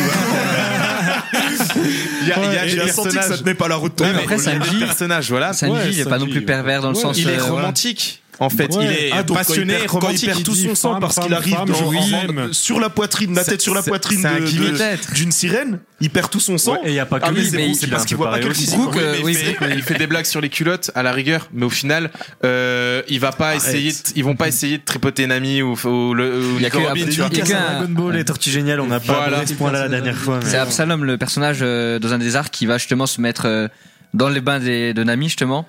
Je vais pas dire comment et tout pour pas spoil, mais euh, c'est vrai que c'est une partie un peu pervers. Et mais par rapport au fanservice, je suis complètement d'accord que c'est peut-être limite un peu dommage. Bah, t'as pas besoin de ça, quoi. Enfin, tu fais Mhm. une des meilleures œuvres Rien que- de la décennie. Et c'est pas non plus surabusé comme Non, dans c'est vrai que c'est pas Fairy. Tail par exemple ou, euh, Oui, ou oui, j'en bah, passe. Heureusement, on Mais, s'en euh, parlerait rien que pas. dans un des arcs. où- Fa- Pardon, euh, je me rappelle pas forcément de Fairy Tail parce que j'ai pas tout lu, mais après, je l'ai trouvé tellement belle dans Fairy Tail, les femmes, que moi, je, je m'en fichais. Comme ça. Nous avons quelqu'un de réceptif au fan de service. Premièrement, euh, je- les femmes, quand les femmes sont belles, c'est vrai que ça attire un peu plus. Alors, euh, mettons un peu parfois à part le fan service, et j'allais dire, le auteur, vous savez, il répond au courrier des lecteurs entre deux chapitres. Et une fois, un jeune lecteur lui avait demandé, Monsieur Oda, j'ai constaté que vous faisiez toujours les hommes très musclés et les femmes euh, sexy et voluptueuses. J'en ai parlé à ma mère, elle m'a dit souvent, on dessinait euh, ces personnages comme on voudrait être soi-même. Euh, Est-ce que c'est pareil pour vous? Et il a répondu, Bien sûr, moi aussi, j'aimerais être sexy et voluptueuse. Attends, c'est quand même ouf parce que depuis le début, chacun prend son temps de parler, chacun son tour, et dès qu'on parle de ce sujet-là, bam, ça part dans tout. Ouais, j'avoue. Mais euh, enfin, moi, je remarquerai quand même que euh, il y a beaucoup de personnages en, pro- en, en proportion. Il y a beaucoup de personnages qui sont désintéressés de tout ça, et aussi il n'y a pas de romantisme, il n'y a pas d'histoire d'amour entre les personnages. Même si récemment avec Sanji, Ouais, voilà. quand même. Mais euh, entre Non, ça prend pas une entre. Boa Mais- Hancock et Luffy, il y a rien. C'est clairement un truc rien, à sens mais- unique, un sens unique, Oui. et c'est un, un gimmick, c'est un running gag. Oui. Il y a que des choses comme ça et on se rend compte au final que les personnages sont des garçons désintéressés pour la plupart. Donc Ouais, en fait. euh, je pense qu'on n'est pas non plus dans un, une œuvre sexiste a ou des choses comme ça. Il y a, Non, non, il y a non, des femmes fortes, très charismatiques, Ah très oui, intéressantes. ça, par contre, euh, et on les met en avant pour autre chose que leur forme et c'est surtout dans l'animé que voilà on joue un peu sur les formes pour attirer le public. il y a beaucoup de personnes qui pourront te citer Big Mom comme un personnage euh, badass de fou, mais jamais pour son physique. ou même la première femme que tu vois dans le Pareil. la, la première femme que tu vois dans l'animé qui est euh, très très costaud avec une grande massue. Alvida. Et, Alvida, ouais. euh, et voilà quoi. Bah, même, euh, même on voit la, la première sirène qu'on voit. hein, euh, Oui. En plus, on voit un moment où elle est jeune et on se dit purée, comment elle était super belle quand elle était jeune. Comment on est passé de Les affres belle de l'âge. jeune et euh, oh zut. Mais elle, elle boit et fume beaucoup, je crois. Ça n'aide Ah, pas. ça va être mince. ça. c'est- bah, il paraît que ça conserve quand même l'alcool. Ah, ouais. Apparemment Ouais, pas ouais, ici. Peut-être que la natation, on dirait. En tout cas, on voit du coup une multitude de personnages, des personnages secondaires aussi exceptionnels qui parfois tendent à avoir une importance dans l'histoire. On voit Si. Sabo ou d'autres, euh, ou même, bah, comme je disais, Mister Two. Euh, on voit qu'ils reviennent et reviennent peut-être 30 ou 40 tomes après.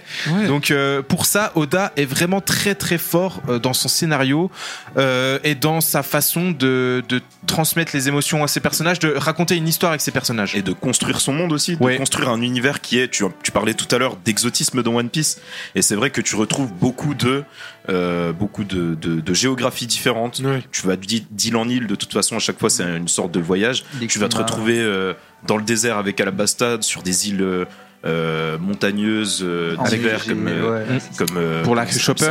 L'île de Drum, ouais. Ouais, Drum, exactement. Donc il y a vraiment aussi cette richesse-là de pouvoir proposer vraiment plein de monde en un, en fait. Et Ouais. c'est c'est l'avantage de l'univers qui propose au départ, euh, une planète avec beaucoup d'îles, beaucoup de mers, donc c'est propice à ce genre d'idée, c'est-à-dire une île différente. En plus, il explique, voilà, euh, avec les log poses, les choses comme ça, qu'il y a un magnétisme, il y a des choses euh, qui influent sur le climat euh, des îles. Donc c'est un bon prétexte pour après proposer euh, entre guillemets tout et n'importe quoi, mais vraiment des variations d'une île à l'autre. Donc euh, rien que pour ça aussi, c'est pas mal euh, du côté de Oda.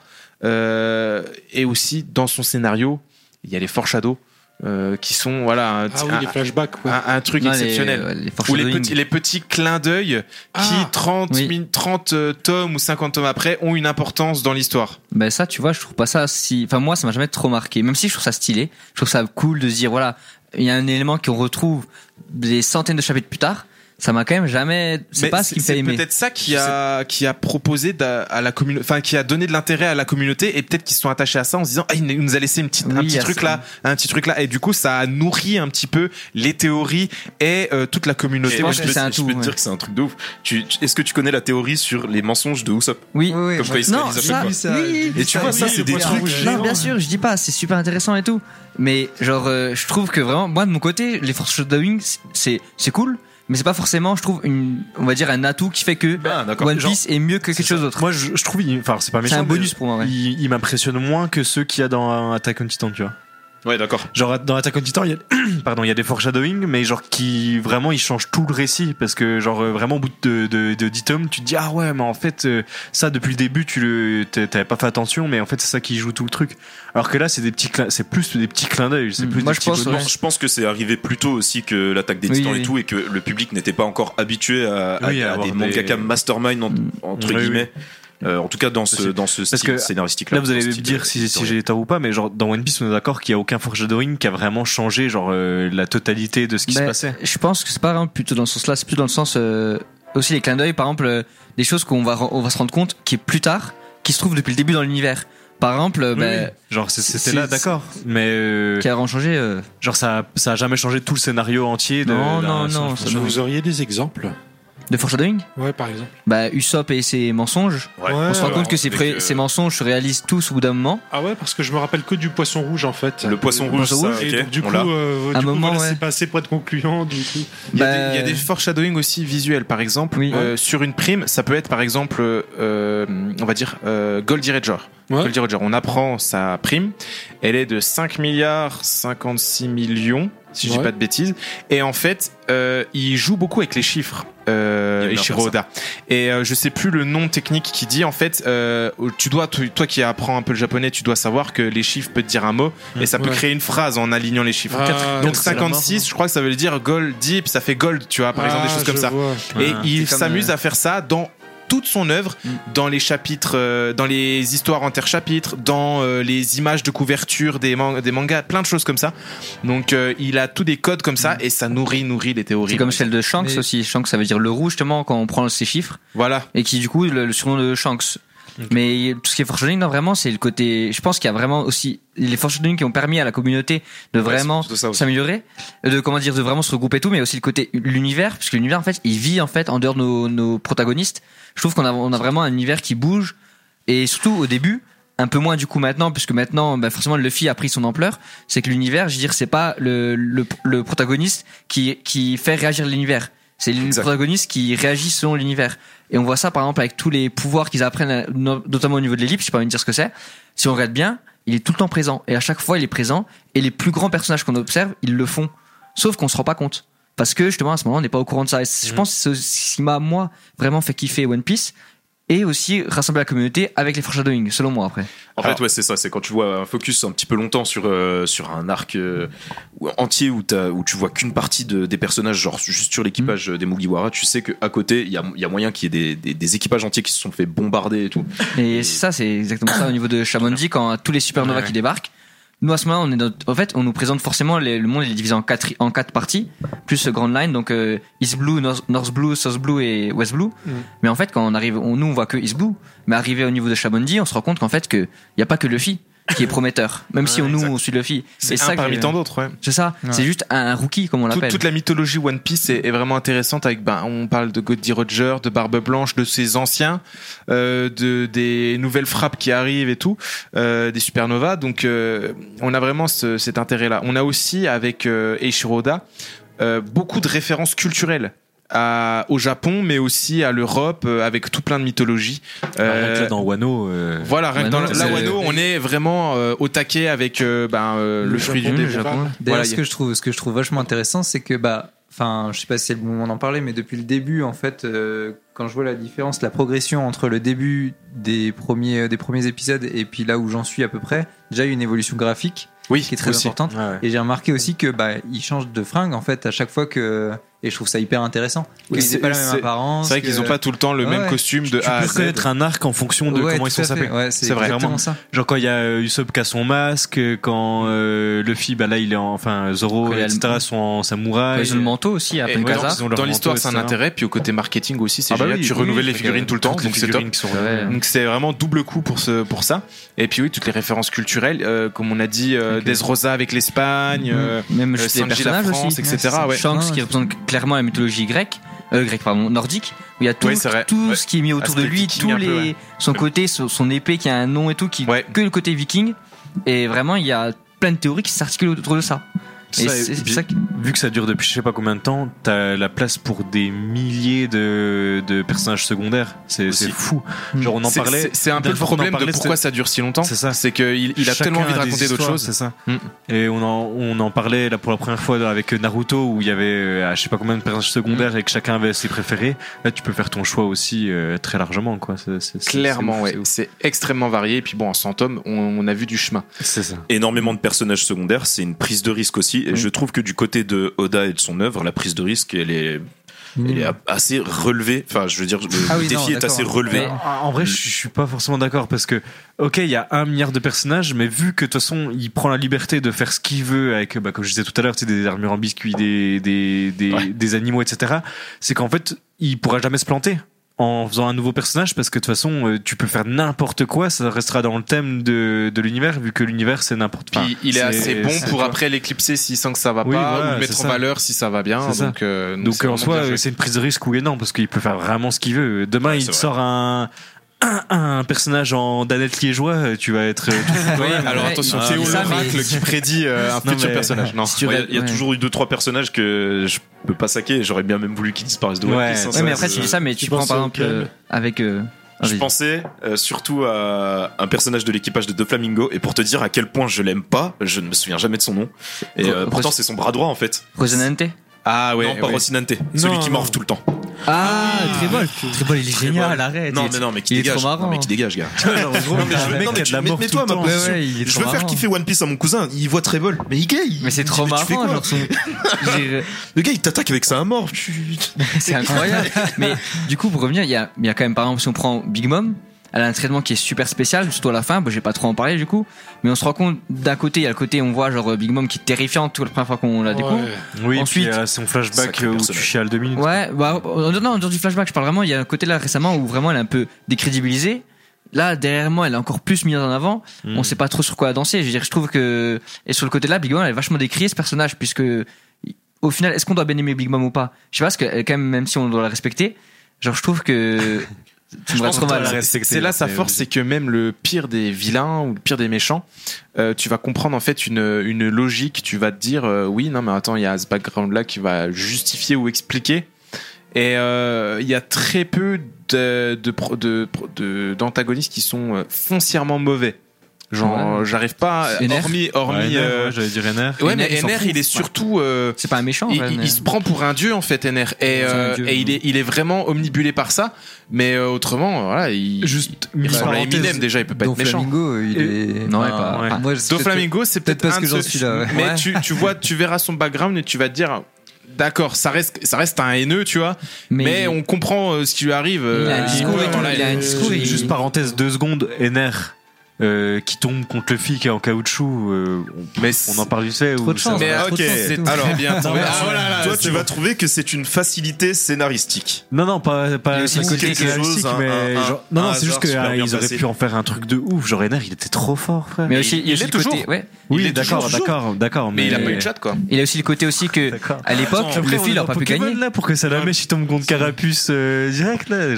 NR en plus c'est super bien adapté au pouvoir de Luffy parce que au lieu de lui balancer des éclairs qui ne marchaient pas du tout contre le pouvoir de caoutchouc de Luffy, il a solidifié ses éclairs en un, un- un métal, bah, enfin, en, en faisant fondre de l'or. ouais. Ouais. Et il arrivait à brûler Luffy avec ça. Donc, Ouais, mais tu vois, malgré ça, là- il y a une complexité, tu vois. Là, avec ça, je trouve qu'on tombe dans un truc genre, euh, tu sais, genre comme quand t'es gosse et que tu dis, ah mais alors moi, vas-y, moi j'ai l'eau. Alors oui, mais moi du coup j'ai le feu. Ah, mais c'est- justement, ça, c'est pour le- ça, la il y a- scène, il y a quoi, une autre chose aussi, ça c'est que Luffy est sans doute bien tombé, mais euh, même s'il n'était pas en caoutchouc, on peut battre l'éclair, on peut battre Oui, le magma. bien sûr, mais genre j'aurais euh, aimé que ça dure plus longtemps. mais, parce que genre, mais- là, NR il se fait, il, il se fait latter, genre. euh, en- mais en- après, après que qui ça, dit qu'il ne reviendra pas. Ah oui, non, non, mais. Voilà. non, après, il y a aussi le côté qu'à l'époque, Ener, il avait du coup, on n'a pas encore parlé justement des pouvoirs des flux du démon, Les démons, ouais. mais il a un, justement un flux du démon qui est super spécial, Un qui, Logia. un Logia, du coup, qui l'empêche de se faire toucher et il fallait bien trouver une, une faille. Comme avec Crocodile, ils ont trouvé une faille Luffy, ben, il fallait bien trouver une faille pour Ener. Et je pense que trouver le caoutchouc, c'est vrai que c'est, c'est un peu bidon comme truc. Ah, alors peut-être qu'on C'est va. quand même un excellent euh, isolant, le Oui, caoutchouc. pour, Ouais, mais après, les, si pour les si auditeurs veux- qui n'ont pas encore vu One Piece, euh, on l'explique vite fait brièvement. Euh, les fruits du démon sont un fruit qui vous donne une malédiction, mais aussi un pouvoir. Donc la malédiction, c'est que vous êtes une enclume quand vous êtes dans l'eau de mer. Vous ne pouvez plus nager, plus rien, vous vous noyez. Pas ouf pour un Tu perds pirate. toute Et- énergie. Et exactement, ouais, dans un monde où il y a que des îles et beaucoup de bateaux, enfin euh, tout se fait beaucoup par bateau, c'est très compliqué et ça vous donne aussi des pouvoirs particuliers. Euh, on a du coup les logia qui sont vraiment les éléments, un petit peu la neige, le feu, etc. euh, qui sont parmi les plus puissants. On a aussi les paramécia, euh, si je dis pas de bêtises. Exact. Donc là, c'est la catégorie à Luffy. Je pense que tu devrais. En fait, ouais. t'aurais dû peut-être citer Ouais, euh, Zohan avant ou qui Ah, te et- et permet de transformer en fin. homme ouais, bête. Zohan. Et Et parce qu'en fait. Paramécia, c'est ça, c'est tout le reste en fait. D'accord. Donc Zohan, euh, du coup, en bête. Euh, Il y a des Zohan mythiques aussi, avec des Ouais. bêtes mythiques. Et en paramécia, donc comme tu dis, tout le reste, voilà, tu peux être le caoutchouc, tu peux être aussi... Euh, euh, je, je, Baggy le clown, c'est quoi? C'est un C'est paramécia les- c'est Voilà, il peut se ouais. fragmenter. Et en fait, on remarque deux styles de paramécia. En gros, les producteurs, je me trompe pas, et les corporels. Ouais, les c'est ça. productifs, pardon, ouais. Ça Productif. émane de leur corps ou ils utilisent l'environnement autour d'eux. Et les gars, c'est pas fini, hein, donc ça se trouve, ils vont. Oui, non, mais Il y a un développement très intéressant avec l'éveil des fruits des démons plus tard qu'on découvrira. Mais ça, par contre, on a Ouais. vraiment aucune idée. Bon, pour l'instant, encore un mystère. Vu euh, Doflamingo être réveillé, les, les, les, gardiens dans, ouais, de Impel Down. Et enfin là dans le dernier long métrage. Ah ouais, en fait, dis pas trop en vrai. Bonjour. Ah, ça va Et mais après, il y a plein de théories, c'est ça qui est fort. Genre, sur l'éveil, bah vraiment, là, on- moi, du coup, je suis à jour. On sait vraiment aucune idée sur l'éveil, on a aucune idée. Et de il y a plein de théories, on se dit à ce moment-là, lui, peut-être c'est un éveil. Mais on se remarque, c'est arrivé genre au chapitre 300, par exemple. Et on se dit, mais c'est forcément. C'est trop bizarre. Venez, venez, on fait un petit truc, genre, vous me tapez dessus, je pose une question, vous me tapez dessus. Vas-y, beau gosse.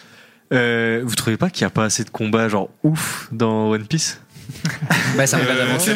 Genre, non, mais tu sais, genre des vrais, des vrais, vrais Je combats. comprends largement genre- la question. oui, je suis genre, très vois, certainement je ici plus gros fanboy de One Piece. Genre directement, genre tu vois, genre j'ai Ouais. j'ai le celui avec le CP0 en tête. Ouais. CP9 ou CP0 Bah, CP9, CP9, c'est- c'est, ouais. euh, c'est- Donc euh, celui quoi, avec le CP9, euh, à la limite Katakuri qui était stylé aussi parce que genre ils prédisent chacun un peu ce qui va se Mhm. passer, etc. Après, frère, j'en vois pas non plus 50 autres. Marineford, mais Marineford, c'est plutôt une succession d'actions Ouais, très stylées, Doflamingo, plutôt qu'un vrai C'est combat. comme avec Wano maintenant, genre ok, il y a des Oui, c'est- combats cool, mais genre mais euh, euh, frère, dès c'est le genre début, Arlong. euh, Arlong, oui, euh, le fi- c'est exactement, c'est je le premier pensais le. Arlong. Même le capitaine avant là, euh, Crow ou Crick euh, Et Crick, c'est mais celui avec son armure d'or. Crow, c'est celui avec ses, ses les deux, même les deux, Krieg, les premiers combats qu'on a là, ils sont regarde, exceptionnels. ceux-là, Est-ce que tu, c'est horrible ce que je veux dire. Si tu fais un top 10 YouTube euh, best euh, Scène combat animé, etc. Eh ben, je mets Arlong dedans. ah ouais, tu clairement. bah, après c'est plus pour les émotions là, Arlong. hein. En soi, One Piece c'est rarement. pour un, hein. pour un animé ouf comme ça, je sais pas, je trouve qu'il y en a pas. d'ailleurs- non plus d'ailleurs, 50, tu vois. Mais c'est- une overdose de combat, ça aurait été un problème. ah oui, une overdose, d'accord, mais frère, un truc qui dure depuis 20 ans, j'aimerais bien qu'il y ait quand même plus que 5 combats que, dont je me rappelle. Mais vois. le, le point où tu le vois le plus, ce que tu dis, c'est sur les combats de Zoro. Parce que Zoro, c'est censé être un bretteur de malade, Ouais, ouais. euh, un super combattant, et tu le ressens. Il est badass de fou et tout, mais pour un bretteur et par rapport à d'autres mangas, ses techniques sont pas hyper détaillées. Bah ouais. C'est-à-dire, il va te sortir un nom de technique hyper stylé, mais par il- contre, son enchaînement, ça va toujours, entre guillemets, être la même chose. Euh, c'est un qui va le faire changer un petit peu. C'est juste un enchaînement de deux secondes, limite, tu le vois pas Ouais, bouger. mais c'est un vrai combat de samouraï hein, en soi. Oui, en soi, les épées sont C'est pas faites ça, pour se mais choquer normalement. On c'est un Neketsu quand même. T'es censé, Mais- tu vois. Ben, Mais- c'est là où je veux dire que les combats de Zoro pour moi, alors que c'est les combats de, de, de katana les plus stylés dans, dans One Piece, ben tu tu euh, t'as des combats de, de, de sabreurs qui sont stylés, dans- C'est ça. plus stylés. Dans Oui, mais après, je trouve que Genre dans, gros, même dans Naruto, il y a des combats de merde qui sont mieux que Ouais, mais dans, certains dans One de- Piece, de One Piece, c'est pas connu pour la chorégraphie des combats, c'est connu pour l'émotion que met les combats. Dans bah oui. Arlong, Là, ce oui, qui c'est Là, je l'émotion. suis d'accord avec toi. Là, je suis d'accord Mais avec toi. Mais du avec coup, toi je trouve que oui. c'est dommage pour une œuvre qui est censée être parfaite d'avoir des combats si. Mais qui a dit qu'elle devait être parfaite? Je sais pas. Ouais. En fait, c'est ça votre problème à vous qui décriez tout le temps One Piece, c'est que vous pensez qu'on vous dit que l'œuvre que est parfaite. Bonjour. On vous dit, on vous dit que c'est l'œuvre qu'on kiffe le plus, c'est tout. Et pourquoi cette œuvre nous a fait kiffer le plus, c'est ce qu'on est en train de raconter depuis tout à l'heure. beaucoup d'émotions pas et puis il y a des combats quand même qui sont euh, qui sont mémorables Euh, certes c'est après c'est pas ce qui nourrit toute l'œuvre et ça aurait été trop long sur 20 ans de, de voir que des combats à tir larigot Ouais, bien sûr. Mais alors, euh, pas, pas à ce point-là, mais genre juste quelques scènes de flashback en moins et vas-y, un petit peu plus de. bah, les tu vois, dans la vrai, chorégraphie, tu vois. hein. et là je pense qu'avec Wano hein. quand tu vois la dose de bataille qu'il y a c'est ça, en fait, tu Voilà. vois, c'est- plus des batailles, mais il n'y a pas un combat, tu vois, genre en particulier. Tu vois, c'est genre c'est une petite succession. Vas-y, ils vont se taper deux secondes avec Kaido. Hop, ça va directement se barrer. etc. Il n'y a pas un, des vrais fights, genre. euh, Vas-y. Crocodile il se bat deux trois Kaido fois jusqu'à la fin, avec tu vois. Mm. Euh, il, a, il, il s'est quand même tapé avec euh, à chaque fois Thriller Bark. Il se frite aussi avec euh, avec, Avec Oz, euh, le. Shichibukai Gecko Moria. Ouais, Oz et. Voilà, il y a, il y a énormément de trucs. Ouais, mais tu vois, ça- en général, à chaque fois qu'il se bat contre quelqu'un, genre le gars, il est pas vraiment mort. Genre, soit il s'échappe, soit il y a un truc. Il y a jamais de le genre. film veut euh, pas tuer est. gens. Il Non, non, veut mais juste le mettre KO, lui mettre une branlée pour lui faire comprendre. Sans tuer, et je vais encore prendre ça, mais c'est un mauvais exemple. Mais genre, je reprends encore Naruto. Tu vois, des fois, ils, ils éclatent quelqu'un, tu le revois jamais, c'est bon, c'est fini, il est éclaté, il est mort. Enfin, il est pas mort, mais genre, il est. Mais c'est- il c'est- est- il est c'est- foutu, d'auto, quoi. par C'est exemple, super ouais. intéressant dans, dans le traitement du coup des personnages secondaires parce que Mister Two, si tu lui mets une branlée dès le début et que tu le fais pas revenir, il y a plus cet impact qu'il a Bien euh, sûr. et cet intérêt. Bien sûr, et au mais final, fais-le avec Moria, quand même. Gecko Moria, on lui met une branlée et là on le revoit récemment, euh, pas loin de l'équipage de Barbe Noire et on va se dire il va y avoir des trucs. Après, et ça ouais. c'est génial Ouais, parce que tu- tu sais à chaque fois que c'est jamais fini. oui, mais tu sais aussi que tu perds. C'est pas, on n'est pas en politique. c'est pas une élection présidentielle aux États-Unis où le perdant est éliminé de la vie politique, tu vois. Non, non, mais on est dans un truc où C'est tu, Radio, là, tu as, c'est- tu as des gens, tu as des gens quand même euh, qui se battent, ils perdent, ils soit ils en tirent une leçon. Et ça me rappelle Bellamy notamment, qui euh, devient un personnage très intéressant. Et euh, d'autres, ben, ils vont rester euh, butés là-dessus, mais euh, ils vont essayer de continuer leur, leur histoire de leur côté. Caribou, qui, on va voir ses histoires un peu secondaires à côté.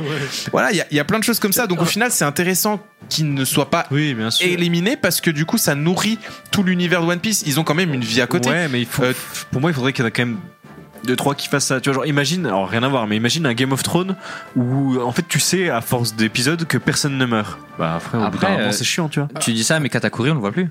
Bah, Et on a Ouais, zéro, on a zéro des nouvelle. Non, il Ener, Ener, a Ener, été propulsé très loin et on n'en entend plus parler pendant très longtemps. Ener, je suis d'accord que Ener, il, il s'est un. Gros, c'est vraiment la Team. Rocket. Alors vraiment, surtout la fin de son truc, genre c'est vraiment la Team Rocket, gros. Euh, Mais Ener, au final, il y a un super intérêt, là-dessus, c'est que dans les mini-histoires de NR, on va découvrir plein de révélations sur l'univers de, One Piece. important. Donc tout, est fait. Parfois, Oda, il le fait accidentellement, mais au final, tout est fait pour nourrir l'histoire et le mythe, la mythologie de One Piece. Donc c'est ça qui est très très malin dans, ce- dans ce sens-là.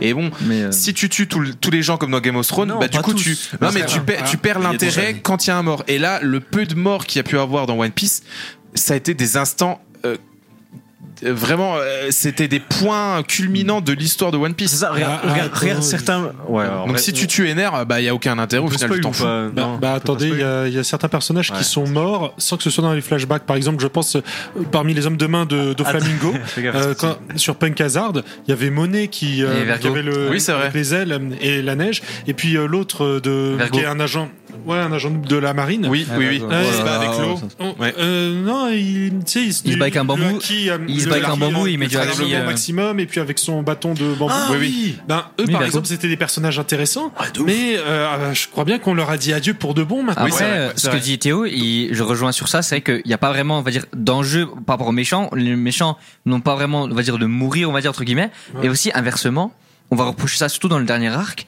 où les méchants, même si ils sont très puissants, on voit que c'est des pirates ultra puissants ou ce que tu veux, ils on n'a pas vraiment l'impression d'avoir un vrai danger, comme avec le dernier méchant, qu'on se reproche dans les derniers chapitres, qu'il y a toujours quelqu'un qui revient, et on se rend compte qu'au final, que est-ce qu'il y a vraiment un danger? C'est ça, frère, on t'en parle pendant je sais pas combien de tomes, puis au final, euh, bah, bon, il se fait quand même éclater le film, mais genre, c'est Oui, quand même. il, euh, il ça se fait juste éclater. On dit, mais genre, euh, on nous dit, ben voilà, pour pas trop dire, on dit que c'est le pirate vraiment un des pirates les plus dangereux Ouais, voilà. de la planète. À chaque fois qu'il se bat contre d'autres personnages qui sont plus secondaires, on dit ils sont morts. On les voit comme ça, ils se promènent après. Déjà, le kick Ça qui s'est pris, frère, normalement, jamais de la vie ça arrive, un kick comme Mais- ça, hein, au plus grand méchant de Mais après, les voilà, je, je comprends ce que tu veux dire. Les mais- gars, il était bourré. Ouais, mais même, genre, été fous, bourré. Dans One Piece, il y a un truc qui est. Tu qui le est- présentes pas comme Il ça. il y a, il y a, il y a un rapport de force qui est présent depuis le départ et il y a un- aussi des conditions physiques euh, qui sont respectées depuis le départ et c'est notamment Barbe Blanche, Ah le ouais. personnage le plus puissant au, à ce moment-là et euh, malheureusement il peut pas exprimer toute sa puissance parce qu'il a vieilli et qu'il est malade. Ouais. Et Kaido, son point faible c'est l'alcool. Non, mais d'accord, si t'as que des All Mights dans ton équipe. Non, puis euh, frère, c'est- c'est- il- en fait, il sous-estime. Il est tellement balèze qu'il peut bien se prendre des, des, des, des trucs. Ouais, il dit, ça, ok. Ouais. Ah, toi, toi, toi, non. euh, Il peut, il peut évaluer la valeur de la personne juste en, en sachant euh, comment il se fait attaquer et tout, tu vois. Ouais. Et euh, sachant qu'il est- il s'est fait entailler qu'une seule fois dans sa vie, c'est pas un vulgaire coup de pied qui va, euh, qui va Oui, le après, voilà, donc, euh, Insupportable. Euh, Vincent, je nous écoute parler depuis tout à l'heure. Putain, on est des fanboys. C'est Ah, insupportable. Après, euh, il y a des chiffres aussi qui euh, vont dans notre sens. Euh, One Piece, faut le rappeler, c'est quand même euh, bientôt 500 millions de- d'exemplaires vendus. Euh, ça a été parmi les mangas les plus vendus chaque année Ouais. pendant des années jusqu'à Demon Slayer récemment. Baby de Justin Bieber pendant longtemps ça a été le voilà, single le plus vendu de la planète. hein, J'allais dire, c'est pas parce que c'est un truc Oui, que non, que c'est hyper Ouais, vendu. les ventes, c'est pas forcément gage de qualité. euh, C'est C'est- chacun mais- C'est une stat Sur le long intéressante. terme ça l'est en vrai pour moi. C'est une Mais- stat voilà, intéressante. je pense que voilà, c'est ça, c'est que. Mais dire que juste ça a été plus vendu, ouais. Et, et ce qui fait aussi euh, sa force, c'est que c'est quand même un pilier de l'industrie manga. Voilà, et j'ai sorti un des mots euh, clés.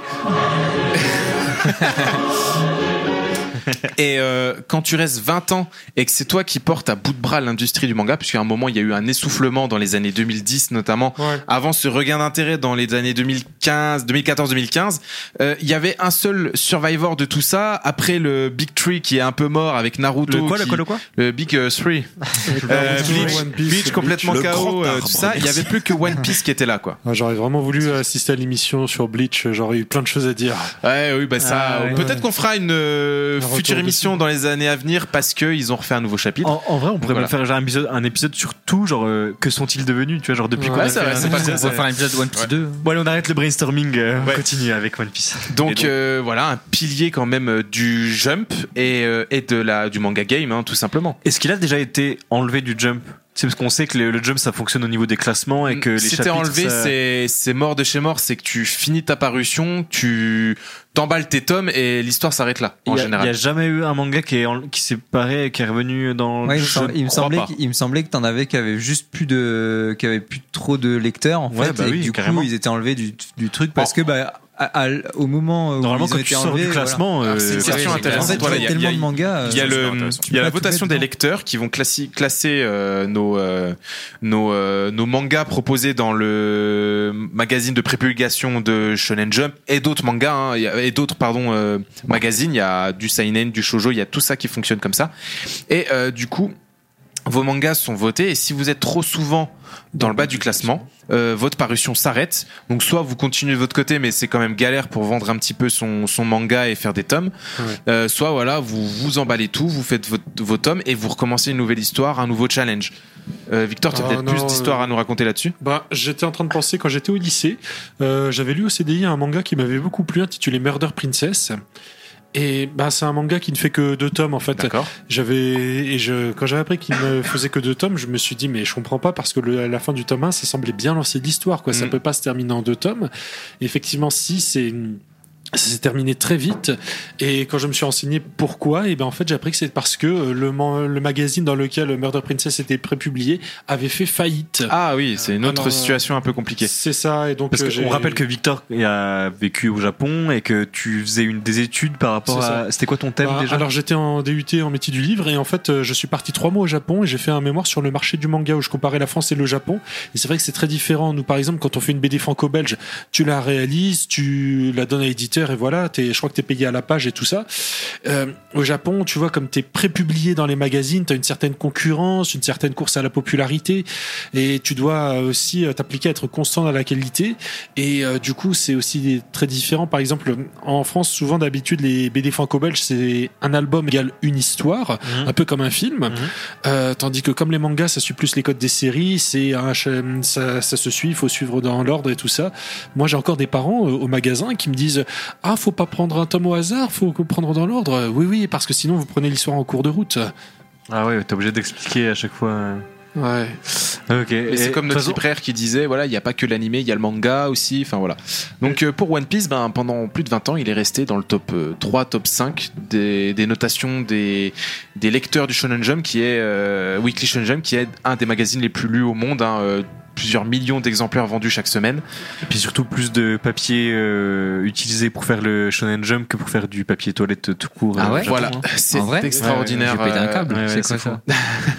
Mais après, si vous voulez en savoir plus, de toute façon, sur les éditions, etc., on peut que recommander le manga Bakuman. hein, Oui, c'est ça. Ouais. Donc euh, vraiment, ils en parleront. 1, il est génial. Ça, ils en parleront beaucoup mieux que nous. euh, lisez Bakuman. Exactement. Donc euh, voilà, euh, One Piece et euh, notre ami euh, Eiichiro Oda qui s'est hissé au top du Shonen Jump pendant plus de 20 ans, euh, qui a eu quelques adversaires, mais qui a souvent porté tout ça et qui a un peu caché l'arbre, euh, qui était l'arbre qui cachait un peu la forêt euh, quand ça allait moins bien.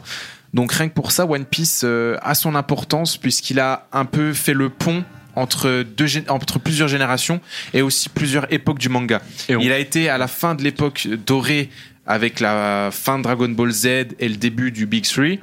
Et il a été un petit peu dans ce coup de mou et la réapparition de nouveaux mangas qui ont rafraîchi un petit peu le manga game. Donc, euh, Ce qui me choquait vraiment avec Eiichiro Oda, c'était son. Il avait partagé il n'y a pas si longtemps que ça son emploi du temps. Et c'est incroyable, le gars, famille, vraiment, en il ne voit jamais sa famille. Mm. Et en gros, il avait donc toute sa semaine qui était planifiée avec euh, tel truc, euh, rendez-vous, enfin, rendez-vous avec les éditeurs, etc., la mangaka, machin, etc. Et en gros, les sorties loisirs avec ses enfants, elles étaient genre euh, chronométrées dans son, dans sa planification de la semaine. et, et quoi. des fois, la famille venait au studio, euh, Ouais. enfin au studio euh, là où il travaille pour qu'ils puissent les voir un ça. petit peu quoi. Et il a 4 heures, je crois, il avait, il me semble un truc comme ça, genre il avait 4 heures dans la semaine, euh, allouées au jeu avec ses enfants, etc. Après, Et, ça, ça, euh, ouais, tu peux étendre un peu c'est- pour ouais, tous les c'est- mangaka. C'est tellement concurrentiel ce mi- milieu Ouais, mais que. apparemment lui c'était c'était Ouais. un point quand même. Bah, il a quand même c'est dû arrêter ça- plusieurs C'est fois. Oui, ça c'est maintenant de qu'il fait des pauses de temps en temps parce que bah, sa santé et puis sa santé mentale aussi, je pense. Voilà, ça fait du bien de souffler un coup quoi. Ouais, il a le droit, je pense. Ouais, tant qu'il ne fait pas une togashi, c'est bon. Victor, Pa- Pardon, je, je me. tu t'es perdu je dans tes pensées. ça, Désolé, je reviendrai là-dessus plus tard. T'inquiète pas. Mais ouais, puis il y avait des photos aussi de son son bureau. Son bureau, ouais, qui est. C'est c'est C'est catastrophique. C'est un, monstre de travail et euh, de toute façon, tu n'arrives pas à aller à ce niveau-là sans, sans travailler. Quoi. De toute façon, il- Après- il a dit que- il a dit qu'à partir de maintenant, J'adore c'était- le moment où tu lances, c'est un monstre de travail et la musique derrière, c'est quand tous les monstres de One Piece ils arrivent. Ouais, c'est vrai. Après, euh, si- Tout est calculé. Au Japon, ils travaillent pas du tout pareil que nous. C'est aussi non, oui, à mentalité, etc. Ouais. Ah, ils Bah, sont, ah, ils sont pas au 35 Non, franchement. Non, non. Euh, en fait, Par jour En fait, normalement, là-bas, la durée légale du travail, c'est 40 heures par semaine. Ah, mais tu peux, euh, le nombre d'heures supplémentaires n'est pas plafonné en fait.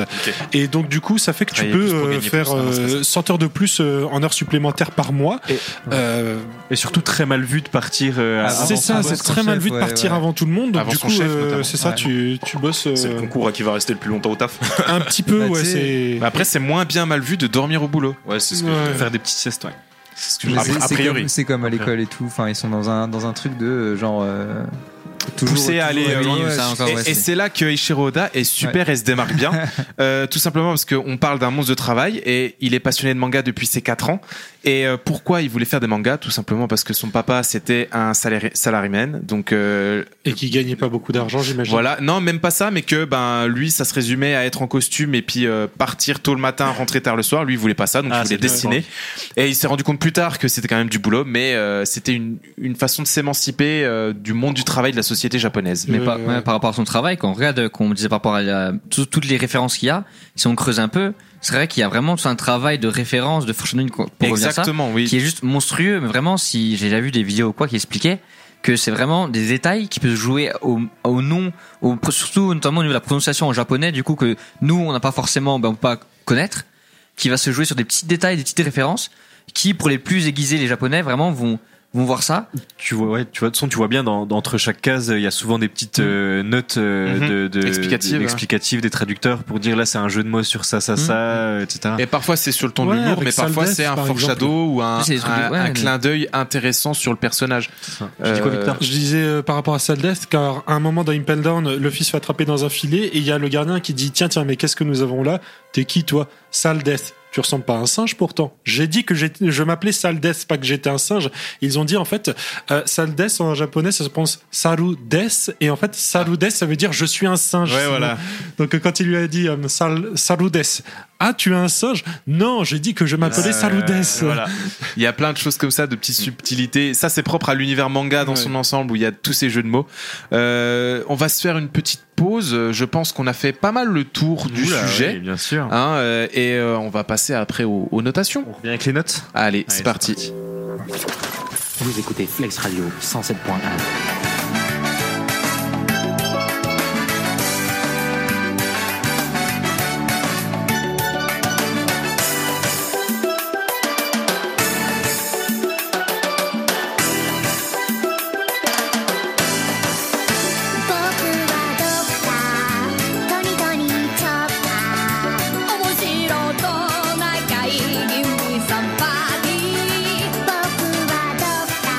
est carrément dans l'ambiance. On est toujours sur euh, Manga Café. Alors, euh, Théo, qu'est-ce que c'est que cette chanson? Je, je Bah, suis perdu. gars, Tony, ça Tony, ne parle pas. Bah oui, la musique de Tony Chopper. Ok, oui, c'est vrai que moi je regarde pas beaucoup les animes. Bokuwan Tony Chopper.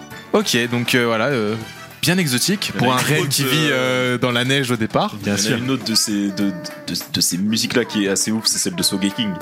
De qui Ah, Sogeking. ouais. Sogeking, vas-y. J'allais réellement le dire. en. Commencez à parler, je vous la trouve. Alors écoutez, ben là on a fait pas mal le tour hein, pour euh, One Piece. Vous l'avez vu, c'est un petit peu décousu. Hein, c'est l'émotion qui parle avant tout. Un manga fleuve, plus de 100 tomes. Euh, un manga euh, extrêmement populaire, presque 500 millions de ventes euh, pour ces tomes parus. Euh, vraiment un enthousiasme, une communauté à fond derrière son auteur. Euh, une communauté qui a pas l'air si toxique d'ailleurs. Hein. Ça, je, je, je le mets comme ça euh, en passant. Et, et aussi, voilà, euh, beaucoup, une pléthore de personnages secondaires, un univers extrêmement euh, Riche. et- riche et exotique. Euh, on a une, des références culturelles euh, très très approfondies et voilà du, du charisme, une ode à la liberté qui est magnifique pour ce manga, qui l'est tout autant. Donc messieurs, euh, autour de la table, on va procéder maintenant euh, à la fatidique notation pour savoir où va se hisser One Piece dans notre classement. Je pense qu'il n'y a pas beaucoup de suspense. Euh, ah, on verra, on verra. Il y a peut-être des euh, parasites qui vont euh, nuancer, nuancer leur vote. Que nous évincerons bien sûr de l'émission après euh, en catimini. Pas Non, beaucoup de je suspense, déconne. on sait déjà qui sont les parasites. Et puis ça nous permettra voilà de, de si vous aviez quelque chose à rajouter pour avec vos notes, n'hésitez pas. Euh, Petite pause musicale entre temps.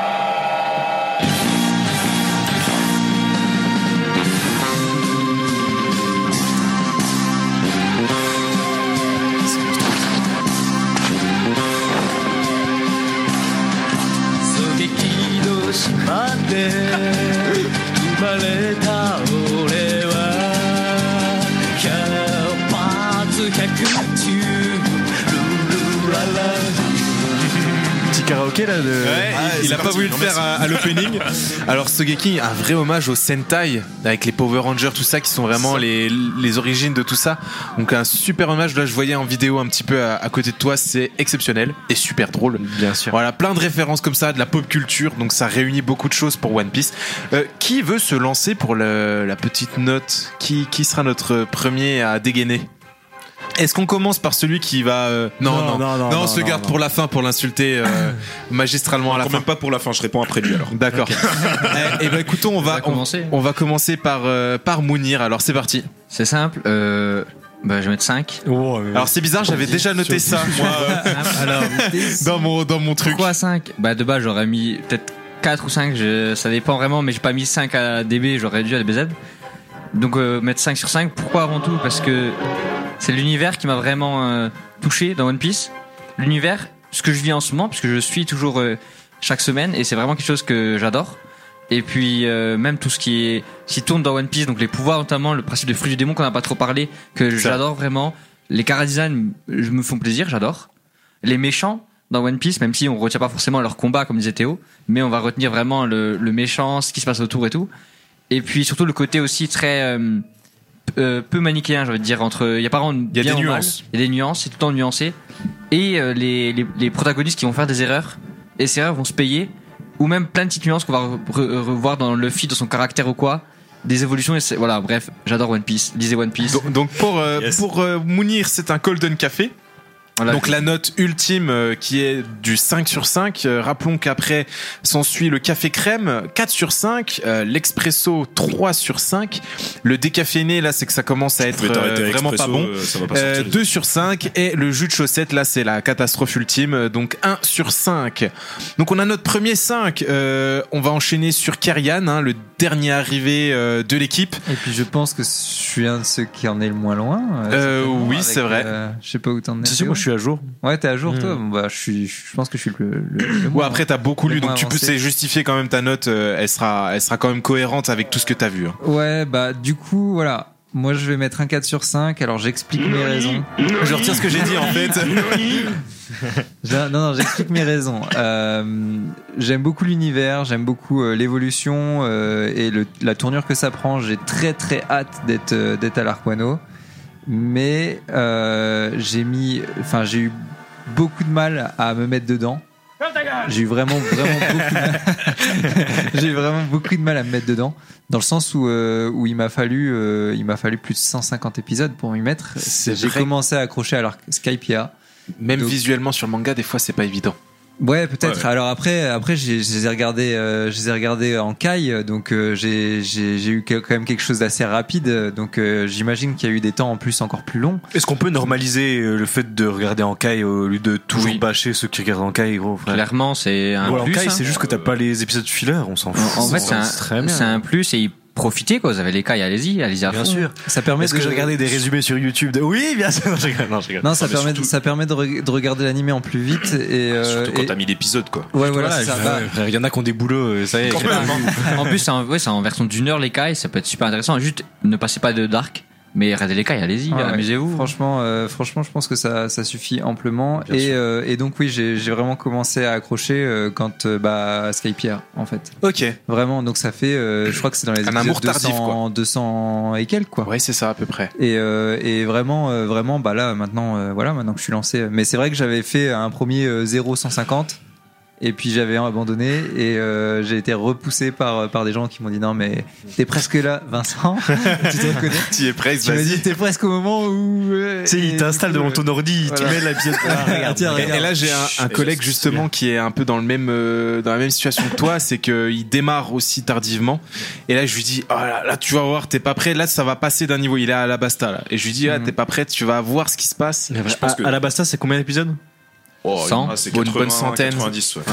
Que- Quelle série tu dis au gars, ouais, regarde 80 épisodes. Après, d'une euh, œuvre, ça se mérite, après. mon cher. Je vais te dire un truc, euh, si tu vraiment tu regardes à partir de Arlong, c'est même super bien. Même si Moi, on- n'a pas encore ce côté très, on va dire, C'est pas tout le ampleur. monde qui kiffe à partir de là, mais. Non, ouais, je suis d'accord, mais si tu regardes, si tu regardes vraiment un arc type One Piece, c'est Alabasta. Vraiment avec ce qui Ah se passe, les ça. Mugiwara chacun de leur côté et tout. Mais avant ça, c'est quand même pas mal. C'est quand même une bonne œuvre. Même si c'est vrai que ce qui est cool dans One Piece, c'est vraiment quand on a vraiment l'univers qui est posé, l'impact, tout ce qui se passe et tout ce qu'on découvre. C'est pour ça que le début peut être long. Est-ce que toi, tu le rejoins un petit peu, Victor Euh, Quelle sera ta note Euh, alors, euh, One Piece, c'est une œuvre que j'aime beaucoup et qui a aussi une certaine valeur Il y a sentimentale. un mais là, c'est ça Euh, oui, mais je vais y revenir. T'inquiète pas. Tout ce qui est avant le mai ne compte pas. Ouais, voilà. non, non, tout, tout va bien. Euh, donc alors, bah, ce que j'adore, c'est, ça a été dit, c'est les environnements en fait, parce qu'à chaque fois, on est dans des univers très différents d'une île à l'autre, les décors, les personnages qui ont un design intéressant. En plus, euh, aussi, les choses qu'on n'a pas abordées, c'est que dans l'équipage, ils n'ont pas tous le même âge. Peut-être la première moitié jusqu'à Chopper, mais après, euh, ils ont tous passé la trentaine en fait. Et c'est cool vu que ça, ça je trouve que d'un côté, ça dit, t'inquiète, c'est pas parce que t'as passé 20 ans que euh, voilà, t'as as raté le train quoi et tout. J'aime beaucoup aussi les, su- les super pouvoirs euh, parce que comme a dit Mounir avec les fruits du démon et tout ça, euh, il y a plein de pouvoirs. Par exemple, dans les comics de super-héros, parfois il y a des pouvoirs que je trouve très intéressants, mais qui au final peuvent se révéler être situationnels. Alors que Ou dans très, One ouais, Piece, très limité après, ouais. Ouais, on peut se dire mince, mais là ça ça, ça va pas. Et là dans, dans One Piece, on peut, il peut sortir des pouvoirs, euh, des techniques. On se dit ah bah ouais, fallait, il fallait en avoir l'idée quoi. On parlait tout à l'heure de la girafe. Ouais, Kaku. Incroyable. Kaku, Ouais, au tout début, euh, il y, a, il y a son co- coéquipier Jabura qui se moque en lui disant Oh la honte, comment t'es trop mal tombé, alors que dit pas du tout. Et, euh, et en fait, il, il s'en sert super bien de ses pouvoirs, à tel point que Jabura se dit euh, Ah Bah, respect, en fait, j'avoue.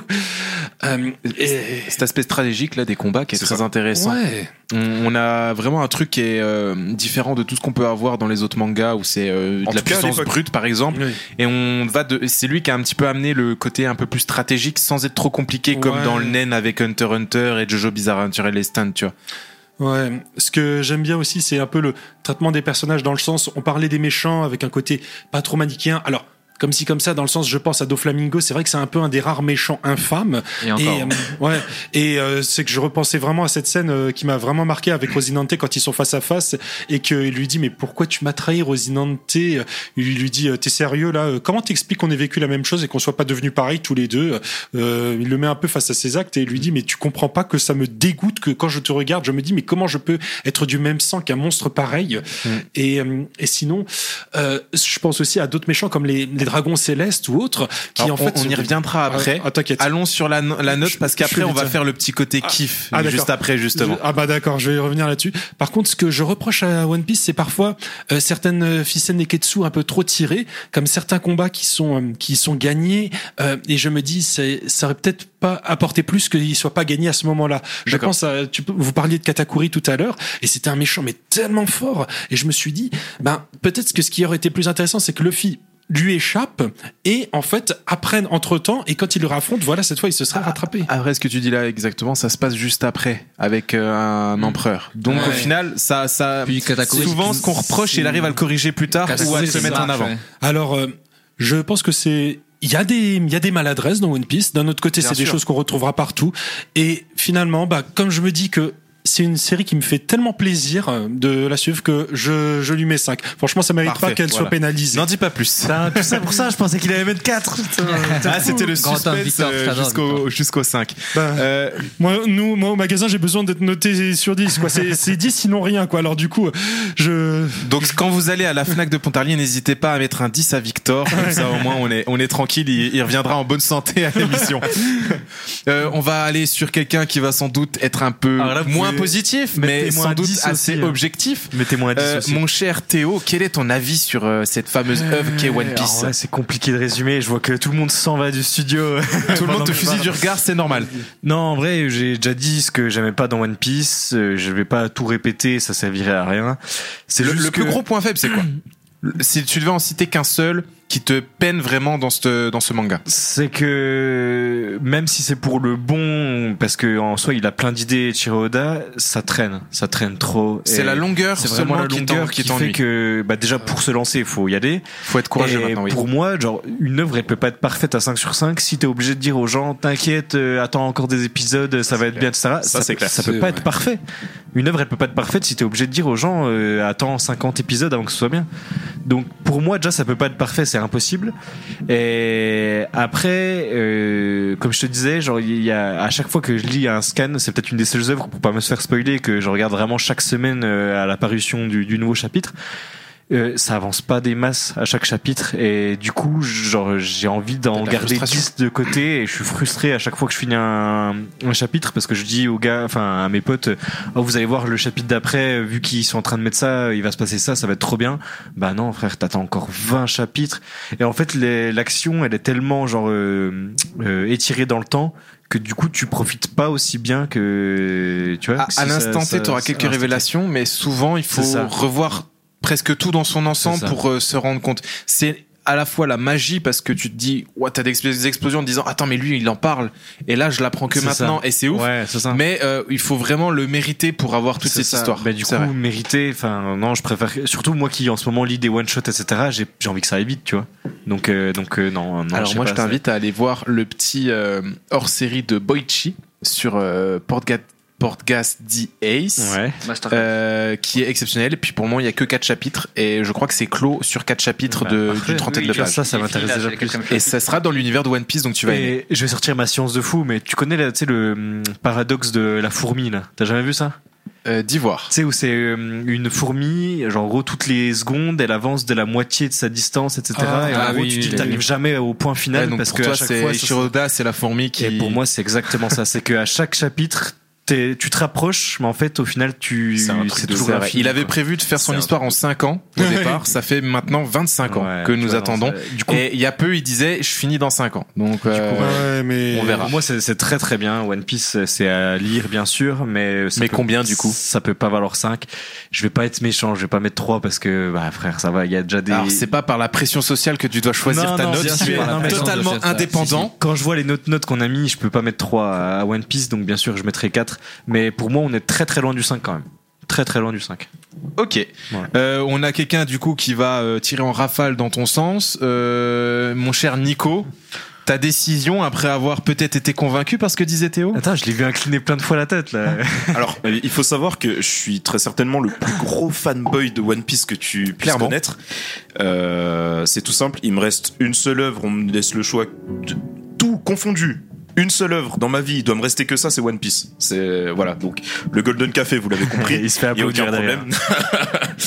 Euh, One Piece pour moi, franchement, euh, on a on a on n'a pas beaucoup fait le tour de la mythologie. euh, de, du, du monde de One Piece dans son entièreté, mais pour vraiment faire le tour, faites-vous votre idée, allez le lire, il y a aucun problème. Euh, Laissez-vous bercer par euh, franchement le rythme haletant du Vogue Mary puis du Southern Sunny aux côtés de Luffy. Et vous allez vous trouver au milieu d'une histoire qui est plus qu'un Neketsu avec quelques défauts de Neketsu hein, qu'on puisse euh, trouver. Euh, plus qu'un Neketsu c'est une véritable épopée. C'est ce qui fait que Luffy est toujours dans l'œil du cyclone et Non, mais attends, sentir toujours très là, bien tu mets 5 sur la note et tu rajoutes les boules de Oda dans, la, dans le barème aussi. Dis. Oui. Donc deux. Allez, musique. Euh, Excuse-moi non, d'avoir coupé là-dessus. je- C'est pour ça aussi que je pense que c'est une œuvre qui va toucher très personnellement les gens. C'est pour ça que t'as beaucoup de fanboys comme moi. J'arrive à entendre les défauts dont tu as fait part. Euh, quand tu commences One Piece, souvent, effectivement, il n'y a pas de choses très très entraînantes avant un certain moment. Moi, j'ai dû m'y remettre à deux fois. Ça, je le dis pas souvent. La honte. Malgré tout. La honte. Arrête. Malgré tout, euh, c'est mon œuvre de cœur. Et c'est un Golden euh, sur Golden, même si au-dessus de Golden, euh, je mets Golden. Oh, il finit sur la fin de la musique, mais quel crack. Ça, c'est un Quel timing crack. vraiment parce que- parfait. Souvent pour résumer One Piece, je dis que c'est une œuvre. Soit on est on est pris par l'univers et là c'est fini. Euh, Soit on t'a déjà du entendu, mal. toi, ça y est. Je peux pas, je suis obligé de. Non, je rigole. Allez, Vincent. Euh, bah écoutez, euh, ça va être difficile. Vous avez déjà dit beaucoup de choses. Euh, Moi, ce qui, euh, ce qui m'a attiré dans cette œuvre, c'est vraiment Luffy, le personnage, avec cet esprit libre qu'il a, et je me suis totalement identifié à lui. Et euh, comme on le disait, moi, il n'y a pas eu besoin de très long pour être conquis. Euh, dès les premiers arcs, avec, on disait, les premiers capitaines qu'il affronte, Mm. euh, le premier arc avec le Usopp, etc. Enfin, dès, dès ce moment-là, j'ai voulu savoir comment a été cet univers? Qu'est-ce, Quelles sont les autres mers? J'ai envie de voir toutes les autres mers. J'ai envie de voir ce qu'ils disaient Splou et tout. J'ai tout de suite voulu, j'ai tout de suite accroché. J'ai jamais relâché. Bon, c'est vraiment le- les droits de diffusion en France qui m'ont empêché de voir la suite tout de suite, mais euh, mais euh, tout de suite j'étais attiré. Et euh, pour moi, euh, Oda, son père spirituel, celui avec qui- de qui il s'est inspiré, c'est vraiment Toriyama avec Dragon Ball et Dr. Slump. Il a clairement pour moi surpassé euh, Dragon Ball et Toriyama dans le sens où il a il n'a pas été dans les caricatures et les clichés habituels du, du shonen en général, du neketsu en plus précisément, alors qu'il a tous les codes et il nous a proposé quelque chose qui touche tout, tous les genres confondus, tout, tout le monde, euh, femmes comme hommes, on est tous attirés et c'est aussi ça qui fait son succès. C'est une, c'est une œuvre universelle dans un sens. Et certes, elle est devenue très longue, mais euh, on en reparlera sans doute plus tard, toi et moi, Nico, quand on sera un peu plus vieux avec tes enfants. Yes. Euh, sûr. mais on se dira, quand ce sera fini, on se dira, tu te rappelles quand chaque semaine on, est, on regardait ça, on lisait ça et on avait euh, soit des trémolos, soit des, des frissons parce qu'on se rendait compte d'un truc. Toute cette aventure-là qu'on qu'on vit ensemble, euh, là, il y a aucun manga qui me l'a fait jusqu'à maintenant, même Shippuden. Pourtant, j'ai suivi jusqu'au dernier Naruto Ouais, Shippuden. Shippuden, euh, Et, et pourtant, voilà, One Piece, euh, c'est une aventure que je vis chaque semaine. Et euh, il y avait que Berserk qui est dans un autre monde, qui est clairement dans une, dans un- une autre catégorie que je mets au, au niveau du ciel, tu vois.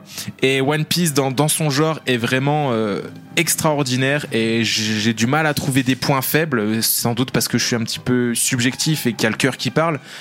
Mais euh, Ichiro, il t'écoute pas là. hein. Tu, Bien c'est- sûr, et Non, il me donnera pas de centième tome. Hein. Euh, J'irai chez mon libraire comme tout le monde, mais mais voilà, c'est euh, c'est une œuvre qui m'a qui m'a transcendé. Puis il y a des scènes voilà qui m'ont qui me marqueront pour toujours. Et euh, et voilà, c'est c'est c'est c'est l'œuvre presque parfaite pour moi parce qu'on attend la fin, même si c'est difficile de finir euh, une œuvre comme ça. Attends, attends, est-ce qu'il y a un retournement de situation là? Non, non, mais, presque euh, parfaite. Dit presque Mais c'est presque parfait parce que le parfait n'existe pas. Euh, Donc euh, voilà, pour moi ce sera un 5. Euh, c'était sûr, hein, c'était prévu d'avance, mais euh, mais ce sera un 5 et il y a voilà, il y aurait on pourrait on a fait presque deux heures d'émission euh, rien que sur One Piece. On pourrait encore en parler une heure, c'est ce qu'on va faire justement après les notes. Mais euh, mais En voilà. on- antenne, en ouais, antenne, ouais, on mais voilà, on pourrait vraiment faire un truc exceptionnel. Donc euh, One Piece, c'est 5 sur 5 d'office. Et du coup, les autres de l'émission qui ont pas pu participer, est-ce que tu as leur note Euh, oui, alors j'ai Sylvain qui a mis un 4. C'est parmi les plus fortes notes qu'il a mis euh, jusqu'à maintenant avec, Sylvain, euh, avec les 4 venant et de 5 de Full. Metal et Berserk, donc euh, vraiment exceptionnel. Et on a David euh, qui a mis un 4 aussi. Donc, euh, donc on est sur un bon truc. Euh, je vous laisse meubler le temps que je fasse la moyenne, s'il vous plaît. Je voudrais, euh, moi, je un petit juste jingle. un. Non, non. Ah bah yes, bah je vais y aller du coup. Allez. bien sûr, vas-y. Non, vraiment, euh, vraiment pour ceux qui commencent et qui, qui sont découragés, euh, et lâchez rien parce que parce que ça, comme je l'ai dit, non mais Lâchez rien, vraiment, c'est- je c'est l'ai une je preuve, l'ai dit au début, euh, je l'ai dit au début, ça vaut ça vaut vraiment la peine. Et, euh, et comme l'a dit Vincent, je rejoins vachement Vincent là-dessus, c'est que ça m'a ça m'a fait passer des choses que jusqu'à présent j'ai j'ai pas eu dans d'autres mangas et vraiment. euh, Mais c'est vrai que pour, pour aller dans ton sens, il y a, il y a vu que, enfin, avant, il y a eu la- la- la- l'apogée, on va dire, de One Piece. Elle y est peut-être encore un peu, mais euh, on arrive à, à un moment où il y a plein de gens qui commencent les mangas et qui osent pas commencer par One Piece parce Ouais, que ça fait il- trop gros, ouais, ça il- c'est trop trop gros. ouais. Il y a déjà la commu qui est genre bien euh, bien cimentée euh, dans, dans le paysage du manga et du coup ils osent pas rejoindre le truc. Et oui, en vrai, tu fais bien de le dire, ça vaut le coup quand même. Après, c'est un euh, petit peu comme un autre manga, euh, je crois que c'est Hajime no Hippo, Mhm. Ah Ah oui, ça c'est c'est qui bas. est cité comme un des meilleurs mangas de sport. Je crois que c'est un manga de sport. c'est un manga de boxe, Euh, Euh, manga de Euh, par contre, on me dit de commencer Jimmy no Hippo, gars. Il y a 1000 chapitres. Après, euh, parce qu'au vrai de Naruto, c'est aussi super long. On est, si on, je sais pas si on prend les fillers ou pas en compte, on arrive presque à 800, 900 Ouais, épisodes. c'est- Ah ouais. ouais, 700 Et chapitres. ouais. Naruto, ce qui a aidé aussi, c'est que le fait d'être mis sur Netflix, ça a ouvert une, plein de générations Ouais, de pouvoir ouais. et c'était un vrai plus. Après, Naruto, tu t'en fous un peu du scénario et du coup, tu peux un peu, tu sais, genre, euh, Ah. regarder de loin. Oui, Tu vois, c'est genre, vrai t'es pas obligé de regarder, tu peux le laisser, genre, pendant que t'es en train de faire euh, Bah, autre Naruto, chose à les points côté. forts, tout ce qui est combat et tout, on les sent Voilà, quand même. là, il y a- euh, là, il y a les combats, etc. Mais par contre, genre One Piece, tu peux pas trop genre euh, faire autre chose en même temps que tu regardes One Piece parce que sinon tu vas, Ah, tu dois- tu vas, tu dois regarder, tu vois. Tu, tu sais, Nico, euh, je crois qu'en fait, ça peut aller très vite. Moi, One Piece, j'ai acquis les 66 premiers tomes euh, rapidement. Je me suis dit, je vais en avoir pour un moment. Arrivé là, euh, j'ai tout lu très vite, ouais, en fait. T'es un détraqué, c'est pour Mais ça. En, en bon lecteur, T'es beaucoup en trop bon chaud. lecteur, 100 tomes, 3 semaines, c'est bon. Mais c'est vrai que par contre, à peu près moi. Si on peut donner ça aussi comme conseil, c'est que à la limite, si vous commencez maintenant, vous, vous allez aller mille Ouais. fois plus vite en lisant les mangas.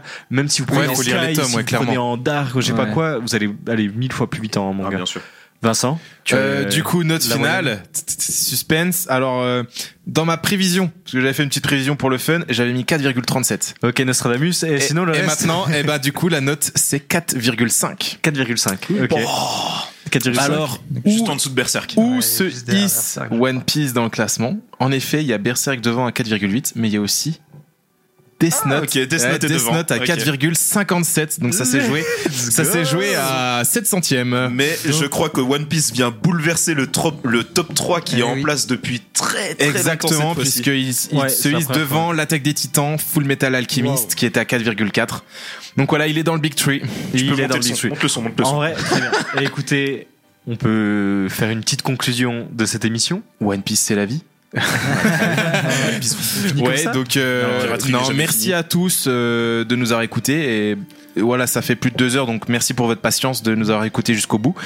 Euh, vous pouvez nous retrouver en podcast sur Spotify. Vous pouvez aussi euh, découvrir le site euh, fait par Nicolas, le site Manga Café. L'Instagram, bien sûr, est toujours disponible. C'est là où on écoutera tous vos messages. Donc n'hésitez pas à nous faire des retours. On en a de plus en plus d'ailleurs, donc c'est vraiment un plaisir d'écouter ben, soit vos conseils, soit vos critiques, tout ce que vous ressentez en nous écoutant.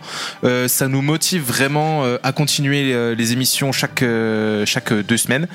Et euh, on se dit euh, à très bientôt. Euh, on a, on s'excuse aussi pour euh, Watanabe. On a un peu esquivé euh, Cowboy Bebop, mais ça c'est pas grave. Ça viendra prochainement. Donc euh, on se dit à très bientôt. Ciao. Ciao, tout le monde. Ciao.